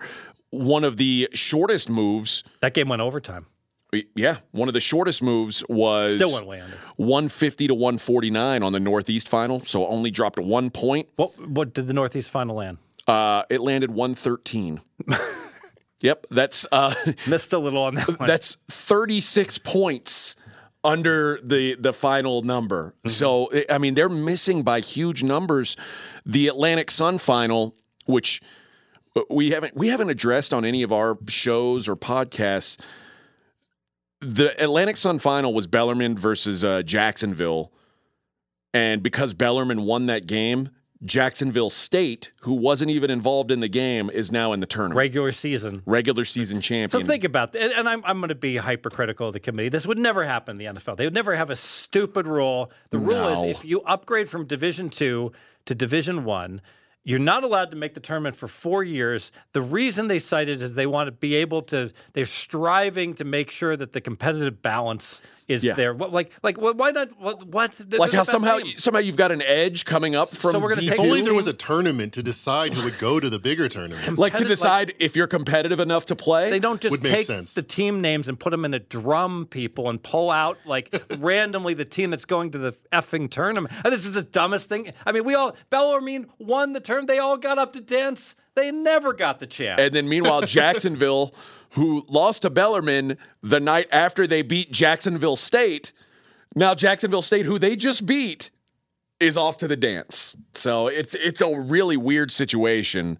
I don't like it one bit. I don't. I, I think the real answer is don't don't have a rule that says you can't play in the tournament for Of four not. years. Like Of if course- you're good enough to make it, just make these it. old school shrimp cocktail guys that are just like, oh, you know, it's like we're going to protect our, you know, the guys that are that, that we've done business with before. We're not going to let any any new upstart take away any of their bids. But that that conference final got bet from 123 to 121 and a half and then landed 149.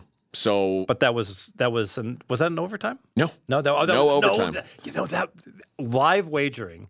That game was like a 125 with three minutes to go. It was the most entertaining final couple minutes you will ever see. So the second lowest total that's been po no, that's the lowest total that's been posted in the conference finals mm-hmm. went over by 27 and a half points. Mm. So Probably shouldn't be teasing those college basketball totals. don't yeah, I don't know what the like all I know is the the numbers, the- the bookmakers, the market, whoever's shaping the market, they're not that close. They like I there's there seems like there's some wiggle room on if you know if it's which side you're going to be on, there's some wiggle room. Well, maybe when when you're betting live wagering, also, and you're watching a game, that if you directionally have it nailed whether this is going to be an under and over, you probably don't have to sweat that you missed the opener by three points. If So- you play the worst number. So with about I think there's 10 conference finals still to be played.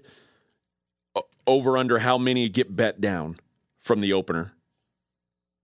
Will everyone? Will it? Will this should be across the I'm going to say there'll be one that doesn't. okay. And the one that doesn't will be like a Big 12 final or a Big 10 final where both teams are already in the tournament. And what will happen is that there'll be a coach speak saying, you know what? This is like Iowa's going to be in the finals. It could be like a happy action fun game because a reward game for the players and both teams are already in the tournament. They don't need the, the win. Okay, we, that's why I this is and this trend is what kept me off of it because last night the West Coast Conference tournament was the first example of a, a tournament final where both teams were safely in. And, Gonzaga and St. Mary's you are both in. get bet down below the 140. It, it started it- 142, got bet to 140, and I was like, Hmm. I want to bet the over because it's a Gonzaga game and it's lined at 140. I feel like this is I should be what if, and you got a St. Mary team that hacks down 12 it- with seconds oh, remaining. Oh boy, poor St. Mary's backers who came all the way from San Francisco to bet hard-earned dollars on their team against Gonzaga and their team fouls down 12, lined 12 and a half. Ouch. Oof. They covered the second half. They're down 10. What was the second half line? Maybe five and a half? Something like that, yeah. But I didn't bet the over because of this trend of unders. And But there, but there is no trend of unders. There's a trend of unders on openers. You that is true. So you, you so basically what this is saying is that it, it's going to be 50-50 at um, at close. So trust your handicap and if as long as but but but don't you dare ever think about betting an over. I'm going to throw the media under the bus. I'm watching like some other media places and and like the numbers just coming up, right? And they're like, "Oh, I like the over in that game," and it's like you realize every one of these games is going to get bet. wait lower. 20 minutes Yeah, yeah, and you'll yeah. like the over more. Yes, exactly. Yeah, which is why I again I would have said if if if this were a regular season game and it said Gonzaga St. Mary's total 142, I would have said, "Ooh, Mm-hmm. I'll take the over." But I said I'll wait. I thought it might get pushed down even more than it did. It only got pushed down 2 points, which has been that is the se- the third smallest push. Almost every game's being pushed more than like I said average been 3.6. By the way, if I have to watch one more college basketball game where a team at the end of the first half scores with 40 to 38 to 40 seconds left, and the other team that has never played a college basketball game their entire lives, clearly, rushes to inbound the ball when the play clock is 37, and now they don't get the final shot because the shot clock's 30. Yeah. It's it, it- it's like a fourth grader would say, you know, take her time, tick, tick, tick. It's almost like baseball. I think you, Mackenzie, how long before you got teed up for delay of game could you go? I think you could go eight seconds after a basket with You could 40. you could shave five off, no problem. no problem. You know, if you tie your shoe. You know, pretend like to pick up. Oh, I dropped the ball. yeah, just miss the ball. up. Just have the ball run away from you. Exact kick it accidentally, you know, inadvertent kick, you know, and they they, they, they, they never stop the clock, and it's it's the dumbest rule ever. At the end of the first half, they and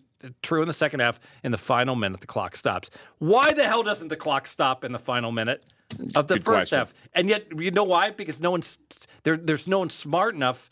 I- i- i- In any of these coaching staff, I mean, I got a, I got a question.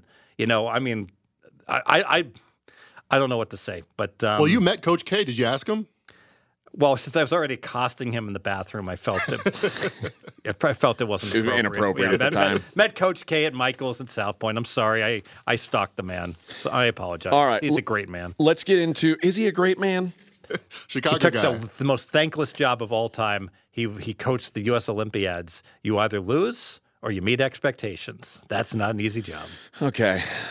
yeah. I don't know if he's a great man. Uh, he's a great coach, certainly, but I I always go back to the kid that he like chastised in the handshake line, and then he Dylan said, Brooks, yep. and then he said, "I didn't say that," and then the tape came out of him saying exactly what they accused him of, and he was like, "Okay, yeah, I might have said it." Hey, you had to put you had to put up with Bobby Knight for a while. You know, come on, give give the guy a break. All right, before we get into our game, I got to save the people some money, Fez. I got to I got to help them save some money here as they get into March Madness. You know they're going to want to use these these coupons.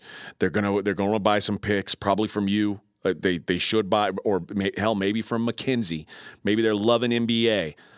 And Did you win your NBA play today, Mackenzie? How would I know that? I've been at work. he's been working all day, Fez. He'll know. Uh, You, you you so you've been surfing porn when you're looking away and not checking the scores?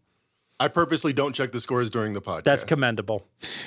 But whoever you're into, and you know what? Let me let me Elizabeth Hurley. yeah. Let me toot my own horn for just a second. Go ahead. UFC package from Saturday. I heard someone went undefeated. 7 and oh. 0. Seven and oh. Wait a minute, but a hundred dollar better. How much did he win? $1280. I'll take it. Yeah. So, You had you had four favorites, three dogs, uh no, I, I think 4 plus monies. four plus money. So more than so it would pay more than the um, hundred twenty eight to one. Yep, it was, it was it was good. Uh, it was, well, it wasn't it wasn't a parlay. It was all. Uh, I understand. Yeah. So, but it people did well. People, it was a good, it was a good night. So if you're if you're into the UFC, that's available as well. Uh, but there, it's something for everybody out there, is what we like to When say. is the next UFC card? There's one Saturday. This Saturday? Yeah, You got will you, you when, when will you be releasing? I it'll be released tomorrow. Outstanding. Yeah. Um, well, You're gonna thir- let me know this time I should you're say playing, right? Thursday it should be released. So uh, Mackenzie sends me his NBA. I'll I will send you my UFC. I didn't know if you were into that kind of stuff, but I'll I'll, uh, I'll, Um, I'll send you what I got. I actually feel if if they invented UFC first and then someone invented this thing called boxing, people would say this is the dumbest sport ever. It's like you can't you can only like I enjoy you- both. You can only punch I, I enjoy both and myself. you um eh, compared to like this this other um um uh, contest where you can fully utilize you know all the possibilities to knock s- out out an opponent. It's much more realistic. I, I I do agree. Whoever you want to buy here at pregame.com, we make it easy for you. One time promo code CHAMP20, C H A M P 20. 20% off. Whoever. Can I buy can I buy an annual? Can I get Mackenzie's annual? Yes. that's outstanding. Ask me another one. Can you get a, a all access weekender? Yes. Can I buy Dave Essler's dollar if when the next time he's the dollar and get it for fifty cents? Well, no, you would get it Or 80 for, for 80 cents. Your ma- again, your math is slipping. uh, but yes, I get, technically you could. That would feel like a waste of the coupon code, though. That's kind of like like every now and then someone's like, you know, first deposit twenty percent bonus. I'm going to deposit a dollar. Yeah. So, but but if you One said dollar. you said, you know what, I'm gonna I'm looking forward to football already, and I know Steve Fezzik is gonna kill it at football. And you, there's a package that they put up where that's uh, Fez and I together. All my, all my college, all Fez is NFL. Twenty percent off that. So whatever you want, twenty percent off. Champ USFL's twenty coming. of oh, watch Fez kill it. Watch him kill it. You know these baseball guys. We don't talk about baseball. F baseball. F these greedy owners and the lockout and everything associated with baseball. We're just going to bet football. Well, you know what they did properly. They got right the shift. bigger bases. A bigger base. Like like That's been very this. important to me for a long time. Yeah, exactly. Let's see. We're we're right on the cusp of things. You know what? They, studies have shown there's fewer injuries with bigger bases. Hmm. So. 40 years later, we're going to increase the base size. Very good. Like back in, and, and literally, correct me if I'm wrong, they actually, like, they, they're based on each side at first base. At first base, yeah. Right. I mean, it's like, the, so Little League is like light years in front of Yeah, MLB. they figured it out. Wonderful. All right, let's get into the game that RJ set up. We we took the 12 teams, and now I guess the first question is of the the top 13, uh, and actually there's 14 of them because there's a three way tie at 13. Did you think, or three way tie, tie at 12? Did you think that if I if I said these are the teams that can win the tournament, did I leave out any teams that you think can win the tournament? Let me take a quick look. Uh, uh, so I'll read my list here: Gonzaga, Arizona, Kentucky, Auburn, Duke, Baylor, Purdue, Kansas, Nova, Tech, Texas Tech, uh, Tennessee, and Illinois. That was the end of my list. And the two teams in the odds, in the top 15 in the odds that I left out were UCLA and Houston. Uh, the teams that uh, you might be wondering about Wisconsin, I left out. Arkansas, I left out. Texas, uh, USC, North Carolina. So th- those are the teams that I left out. Yeah, Arkansas can win the tournament. Okay, so you would have added Arkansas. Did any of the teams that I had in, any of my 12 teams, did you think that they could not win the tournament? I don't think Purdue can win. Okay. I think Purdue is massively overrated. They got that nine foot tall guy. Mm-hmm. Zach Um, Edey. Yes. Um, their chemistry looks all wrong for a team. Every time I watch this team, they look no better than the number eight or nine seed they're playing on every one of the games. Maybe it's selective viewership. The games I just happen to watch at Purdue, they don't impress me at all. The problem with Purdue is, and the reason why they don't fit a typical model that says they can win a championship is because they suck on defense. Yes. And, but they are so, and it, and you know what? Maybe I'm contradicting myself because you could say the same thing about Iowa. They can't win. Uh, I They, don't- they never win. I don't think they can win. But Every Pur- year, Alan Boston. This is a Final Four team. Alan, they're not even going to get out of the first weekend. But be- Iowa sucks. but because Purdue has, Might be got- better this year. Iowa might be better this year. Uh, They're good, but they suck on defense. Yeah. But Purdue's got NBA talent, so I, I'm like, oh, this is the best offense in the country, number one ranked offense in the country. They are 100th in defense, which, so for me to say they suck when they're better than 248 teams is, is probably overkill. But when you're talking about a, a national title contender, a team with the 100th best defense doesn't win the national championship. Now, when they're playing Texas Tech in the uh, third round, right. and all of a sudden it's 38 37 with eight minutes to play. So we will we'll leave Arkansas out, which if you think they can win, fifty to one is the number. Uh, and we'll look at the twelve teams that I circled, and I want to know. And RJ said forced bet. Six of them you buy at their current number, six you sell at the current number, and we're going to have a crossfire on the ones that we disagree on. Um, so let's start at the top.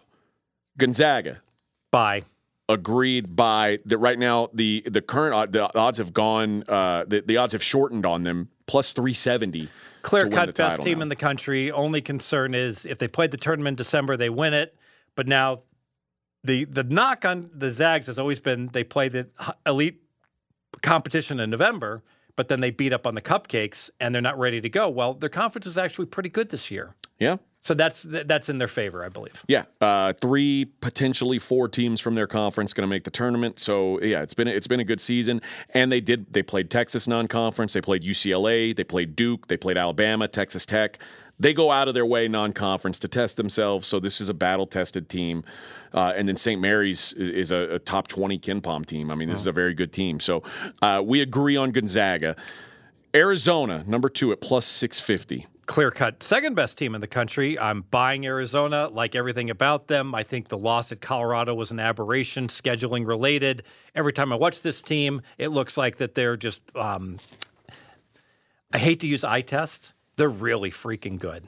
Yeah, I, I agree. There, now I've heard people say they're too young. Maybe they are, Uh, uh, but I, I mean, there's four freshmen and a sophomore, um, and it's a first year coach, which I don't know if a first year co- a first year head coach, Mackenzie. Maybe you can check that out while we're doing this. Has a first year head coach ever won the NCAA tournament? My instinct would be to say no, because I think I feel like it'd be a huge deal if they had, right? Like who's when does that ever happen? I mean, I guess maybe if like you're taking over a team, Yes. like whoever, like when when they take over for Mike Krzyzewski next year, it's not like Duke's going to have a bad team, but uh, that- that's that's interesting. I would bet no. There's never been a first year head coach. win. Correct. Kevin Ollie won it after two seasons. Bef- UConn. besides him, nobody else within their first five. Uh, Really? So this would be so no one who's uh, Kevin Ollie's the only guy who's ever coached less than five years to win a tournament. Yes, according to CBS Sports, Steve Fisher was an interim in 90, 1989. And then Don Haskins did it in year five. Tom Izzo did it in year five. Wow. My boy Larry Brown did it in year seven. Don Haskins at Texas Western, now UTEP. That's the Glory Road. Good movie. I've heard. Good movie. You've never seen it? I have not. Would, is your boy interested in movies like that? Would he like a, a, feel good sports movie? Nah. No. My kids love them. They eat them up. I, we've seen You know them all. we're going to see is Big. He hasn't seen Big yet with Oh, Tom yeah, my Hanks. kids like That's Big. a good one. Oh yeah, my kids like big. What about Ferris Bueller's Day Off? Are you going to show them that? Probably I'm going to wait a while because of the adult content and I Ferris Bueller's Day Off has a weakness. The protagonist is not very likable. You got Really? to yeah, you love Cameron, you love the girl. Ferris is like the most likable character ever. He's like, no. How do you not cheer for him? Eh, Everybody likes him. The dweebs, Hey, the I hope- shitheads. I hope Like a your line in the movie. I hope your brother's feeling better. Oh, screw you. She's the only one who doesn't like Ferris. Yeah. his sister is the only one. Well, only the beauty one. of that is that what made the movie so good is like that Bueller, Bueller, like yeah. like like uh, you know the girl is great. The um, Ben Stein. Ben Stein's great. I mean, uh, across the board, uh, they they have a Cubs game. You know, what what's the st- what's the score? Zero zero. Who's ahead? The Bears.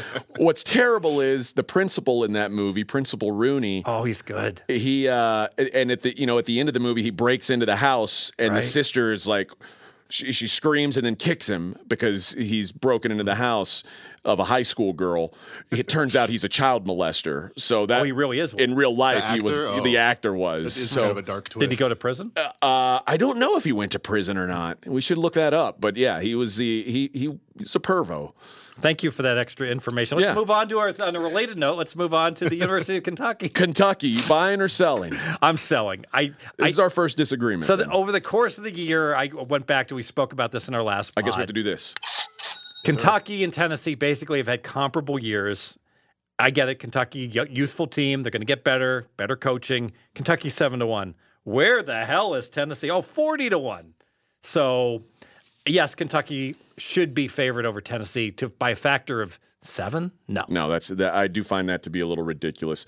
I have a feeling we're going to agree on the next one. And uh, uh, my thoughts on Kentucky, I think that very similarly to the years where they they gel late in the season because they've got a bunch of freshmen. I think a bunch of transfers could work in the same way. So I think that th- there's a possibility that this team just gets right. In, or, or I say gets right like they haven't been really, really good all season long, which they absolutely have been. Uh, but I, I feel like they could still play really well in the tournament setting. And uh, my concern would be that it- you know they've lost to the elite teams that they've played. They've beat some of those teams.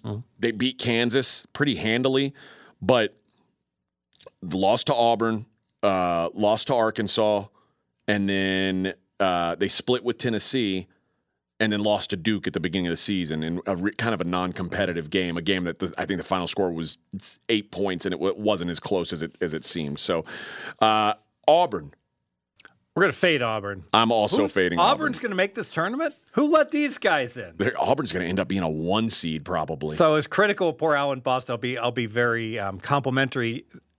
He mentions about teams finding their level and be careful when you're whenever you're putting a team much higher or much lower than they historically have been at. And when is Auburn a number one seed? I mean, Auburn, if they're a number one seed, that means they got fortunate. They played well early in the year. They're just not that good. And there'd be a team I'm going to look to actively fade throughout the tournament. Yeah, and they've got some uh, decent wins, non-conference wins. They beat Loyola uh, non-conference. They beat Murray State, which in hindsight is a, a really nice win, non-conference. But they didn't. The, the best Power Five team that they played non-con, well, Power Six, I guess, in basketball. Best Power Six team that they played non-conference was UConn, who beat them. After that, Nebraska. Nebraska, Nebra- no one is playing better than Nebraska. Right And, oh, and Oklahoma, they played later in the season. Is- in is- that- when does weird- Nebraska play their tournament game? Today. What that's They're started? playing Northwestern, right?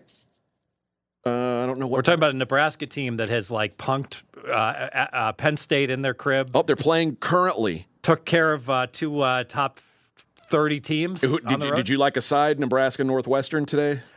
This is interesting because I I know the answer is no, but I would be shocked if Northwestern covered. But I didn't want to go. I did. I, I did not. Want, I know you're supposed to fade a team that's red hot, undeservedly so, like Nebraska. So I would have bet Nebraska, but I passed. Nebraska, who, th- and this is going to blow your mind.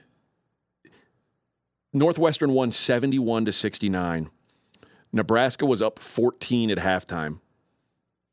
Nebraska blew a massive lead to your Northwestern Wildcats. And I should have bet on them because I know Nebraska's better than Northwestern, and they're catching four crappy points. I mean, what am I? Eh.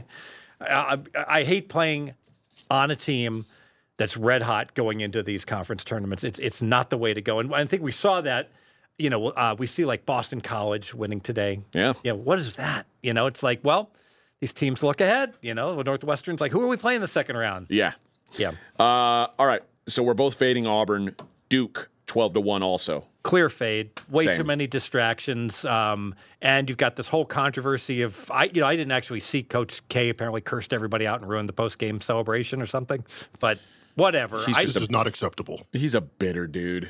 you know, you you wonder like guys like Belichick at some point, like what the um, the drive for excellence probably just wreaks a toll on the family life. It has to. It, it has to.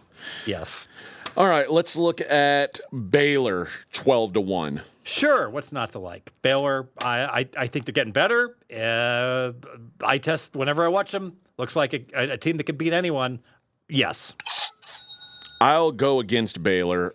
Uh, this is a team that is not healthy, losing JTT Everyday John, as they call him. Uh, and they haven't had LJ Cryer in weeks. I don't know when he's going to be back. So his nickname is Every Day, and he can't go. he can't go. Huh. His name's Everyday John, and he he had a he's the one who had the nasty leg injury against Texas. Um, but yeah, I, I just don't. This team they they lost two guy their two best players last year. You're not going to have you know it's not going to be the same team. Arizona lost their five best players last year. Arizona replaced them with better players. Baylor did not do that. Uh, so we we disagree on them. And then uh, I like one of the reasons a lot of people were saying Baylor in the conference tournament, but Baylor's in the same part of the bracket as Texas Tech. Texas Tech beat them twice. It's just a bad matchup. Um, so I, I'm I'm fading Baylor. I think we both agree on 14 to one Purdue. We're fading them. Oh yeah. I, if you if you said you know I, I saw this a guy in the Midwest bet twenty five thousand on Purdue ten to one, and this was to back, win the tournament. Yeah, this was back in like January, and I just thought to myself, hashtag Bruno Mars eight hundred dollars tickets, hashtag Katy Perry three hundred dollar tickets, hashtag Fool and his money, hashtag you know people um, just uh, make poor life decisions. All right, let's look at. Hate hate Katy Perry. Uh, we are at Kansas, 15 to one. Uh, fade Kansas. And he- Also fading Kansas. uh, in a nutshell, um, I'm a bitter person, and the fact that they came up so empty in their second game against TCU after they lost at TCU, and they roll the very next game, they're home against TCU, and they almost lose again. And then they're home against Texas after two disappointing games against TCU, and they almost lose again, and yet they somehow cover that game. Uh, this team is not gelling at the right time. Yeah, I tend to agree with that. Um, didn't play well down the stretch, like you said. The the non-cover against TCU after the back-to-back losses, and then they did cover against Texas, but that was in overtime. Uh, a seven-point win in overtime at home. Not playing great ball right now. I don't know how much they'll prioritize the conference tournament.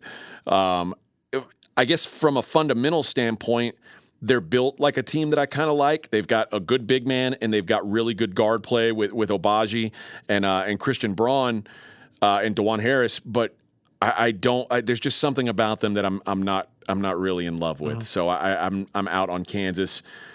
Villanova at 24 to one. Force bet I would be in on. Now, this actually looks to have value to me, if you can believe it. I'm shocked Villanova's getting 25 to 1. The think about this. So you look at a team like Providence, they're 80 to 1. Villanova is like light years better than Providence. Villanova is like laying three on the road and nine at home against Providence. Um, they're not even the same, you know, galaxy to discuss. Um, the, I mean, it, maybe Villanova's not elite, but they're certainly, you know, at the end of the year, if they win the tournament, you could come turn around and say, well, they were the best team this year, you know. And so for a team to like that to be twenty-five to one with the pedigree of success in the past, a really good coach, absolutely. My uh, and I I agree with that. My one concern on Villanova is if you go back to the non-con and you look at their the four games that they played against high level competition, loss against UCLA, which was in overtime. It was a painful loss. They should have won that game, but they lost it. Lost to Purdue, lost to Baylor, and then they beat Tennessee. So one and three against high level competition. And that Baylor game, if you remember, it was 57 to 36. They scored 36 points in a basketball game. Was, it was like, woof. How many how many games did Gillespie miss for them this year? Just a few, right? Uh, I, I don't think he's played 30. I don't know. Wasn't he? Missed, didn't wasn't he fighting through an injury then? Uh, missed zero games this year. Oh, I stand corrected. Yeah, Sorry been full that. full minutes load. Okay. So, um, I, I I like this team. Um, I I think that they are probably better than their record says they are. Uh, it, so if it you know forced bet on these top 12 six up six down villanova's uh, they were one of the easy ones for me Mm-hmm. to put an up by uh, texas tech 25 to 1 Sure. What's not to like about Texas Tech? They're they're built to be able to beat anyone. Yeah, Texas Tech is uh, they're a, a down for me. Um, I don't kind of the same way I said about Purdue, I, I, like how Purdue stinks on defense. I just don't think Texas Tech is good enough offensively to to win the tournament. And uh, this is they are the best defense in the country. Fantastic. They have they've been without Kevin McCullar. I don't know what his status is, and they've been without a lot of guys throughout the season. So, and they've they've held their own because they they were without Adonis Arms for a little while. Uh, they were without Terrence Shannon for a, for a good while. They were uh, so they they've dealt with injuries, but he's key to what they do certainly. I don't know what his health status is, and then losing to, to TCU and Oklahoma State down the stretch, those are sort of red flag losses to me. Um, I'm I don't know that I can totally trust. They've got a lot of losses on their schedule this year against teams that are like fringy tournament teams or not tournament teams. Iowa State, Kansas State, Oklahoma, TCU, Oklahoma State. I feel like if you're a national champion, you don't lose those types of games, especially multiples of those types of games. So I, I'm out on Texas Tech. Uh, I've had four up, six down, so I can tell you I'm up on the last two. Tennessee, 40 to 1. I'm up on Tennessee. I Okay. think I think they're like I said, their body of work has been comparable to Kentucky, and they're forty to one, and Kentucky is seven to one. So I'm up on Tennessee. Yeah, I like Tennessee a lot, and they've they, they've been just killing it. They've won nine out of ten. Uh, they've won 12 of their last 13 SEC games. They finished the season really strong. They are elite defensively, and they can turn it up on offense. It's it's spurty offensively, but when they're on, they they they can be a monster. And I, I do like this team quite a bit. I, I like Rick Barnes. I feel like he's a guy who's probably overdue for one. So I, I, I like Tennessee at forty to one. I think there's good value there. And finally, Illinois forty to one. Closest call of the bunch. And initially, I saw I, I put them in green, but I've already used up six green, so I got to say You got to say down. I got to say down. Yeah, I I love the way Illinois is built. I loved Illinois uh, as a as a preseason future. They have not been as crisp as I'd like to see them, um, but the way they are built with Kofi Cockburn, just a dominant force inside. Trent Frazier. Now, there's a guy who could take care of you in the octagon. I'm I'm pretty certain, yeah, that Kofi Cockburn would beat me up. Uh, but Trent Frazier's outstanding. Uh, defensively, he's he's awesome. Alfonso Plummer's been very good. They, I think they are very well coached. I love Brad Underwood. So this is a team, and and this they're a balanced team. They're top thirty offense and defense, and KenPom, one of the few teams that can say that. So Christmas card to um, Wisconsin for allowing them to win the Big Ten. Yes. Yeah. yeah. Well, I don't know how Wisconsin loses that game. Like all you got to do is beat Nebraska, and you're the Big Ten champion. The team, like the last place Team that team, can't even hold a double digit lead against Northwestern. the last place team, you can't beat them. Just terrible. So there you go. Uh, to, to summarize, so I am down on Kentucky and Illinois, and you're on, on them. So we're head to head on those. yep. And I am pro Baylor and pro Texas Tech, and you are anti Yeah. those two teams. I'm anti Big Twelve. Is probably the easiest way to put it. You know, it's interesting because I don't know if it if it came across here, but I am anti Big Ten. I really think like one of the prop bets I'll be looking to play is Big Ten wins because you know just the eye test. Whenever I'm watching, I think Michigan State just stinks. I think they're terrible, and everyone's like, "Oh, Izzo," you know, in the tournament, and he has been so good. But um, I go back to Northwestern, a really mediocre, bad team every year, other than their one tournament year when they hung in with Gonzaga. When Northwestern can win half their games, the conference stinks. Yeah.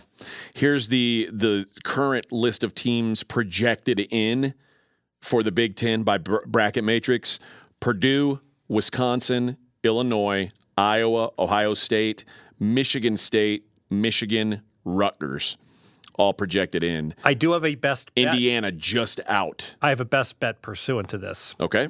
All right, everyone's going to yell because it's minus 450. All right? you don't Mm, okay. pay the VIG when you win. This is at um, DraftKings has this. Okay. Will Michigan make the tournament? I am betting yes, minus 450.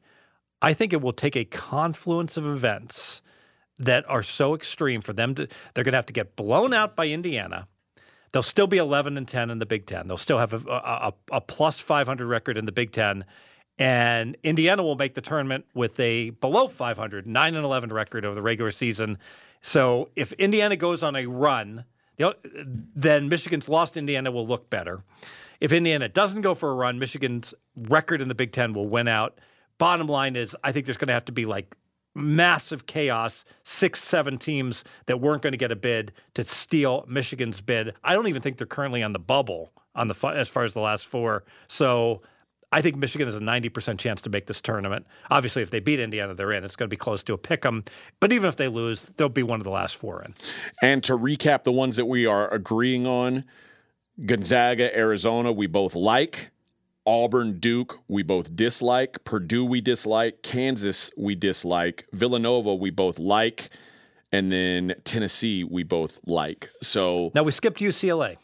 I left UC. I didn't even add UCLA to my list Just of teams that can win. healthy. I don't think they can win. Yeah, I agree with that. So, and I skipped Houston. And, and Miracle Run. The only reason they're even appearing on this list is because they win an overtime game in the first round last year, Yep. and and otherwise they're not even. We're not even considering. I, I think UCLA. If if UCLA's number said fifty to one, you could maybe interest me in like throwing a flyer out there. But I, I twenty eight. I'll give you eighty.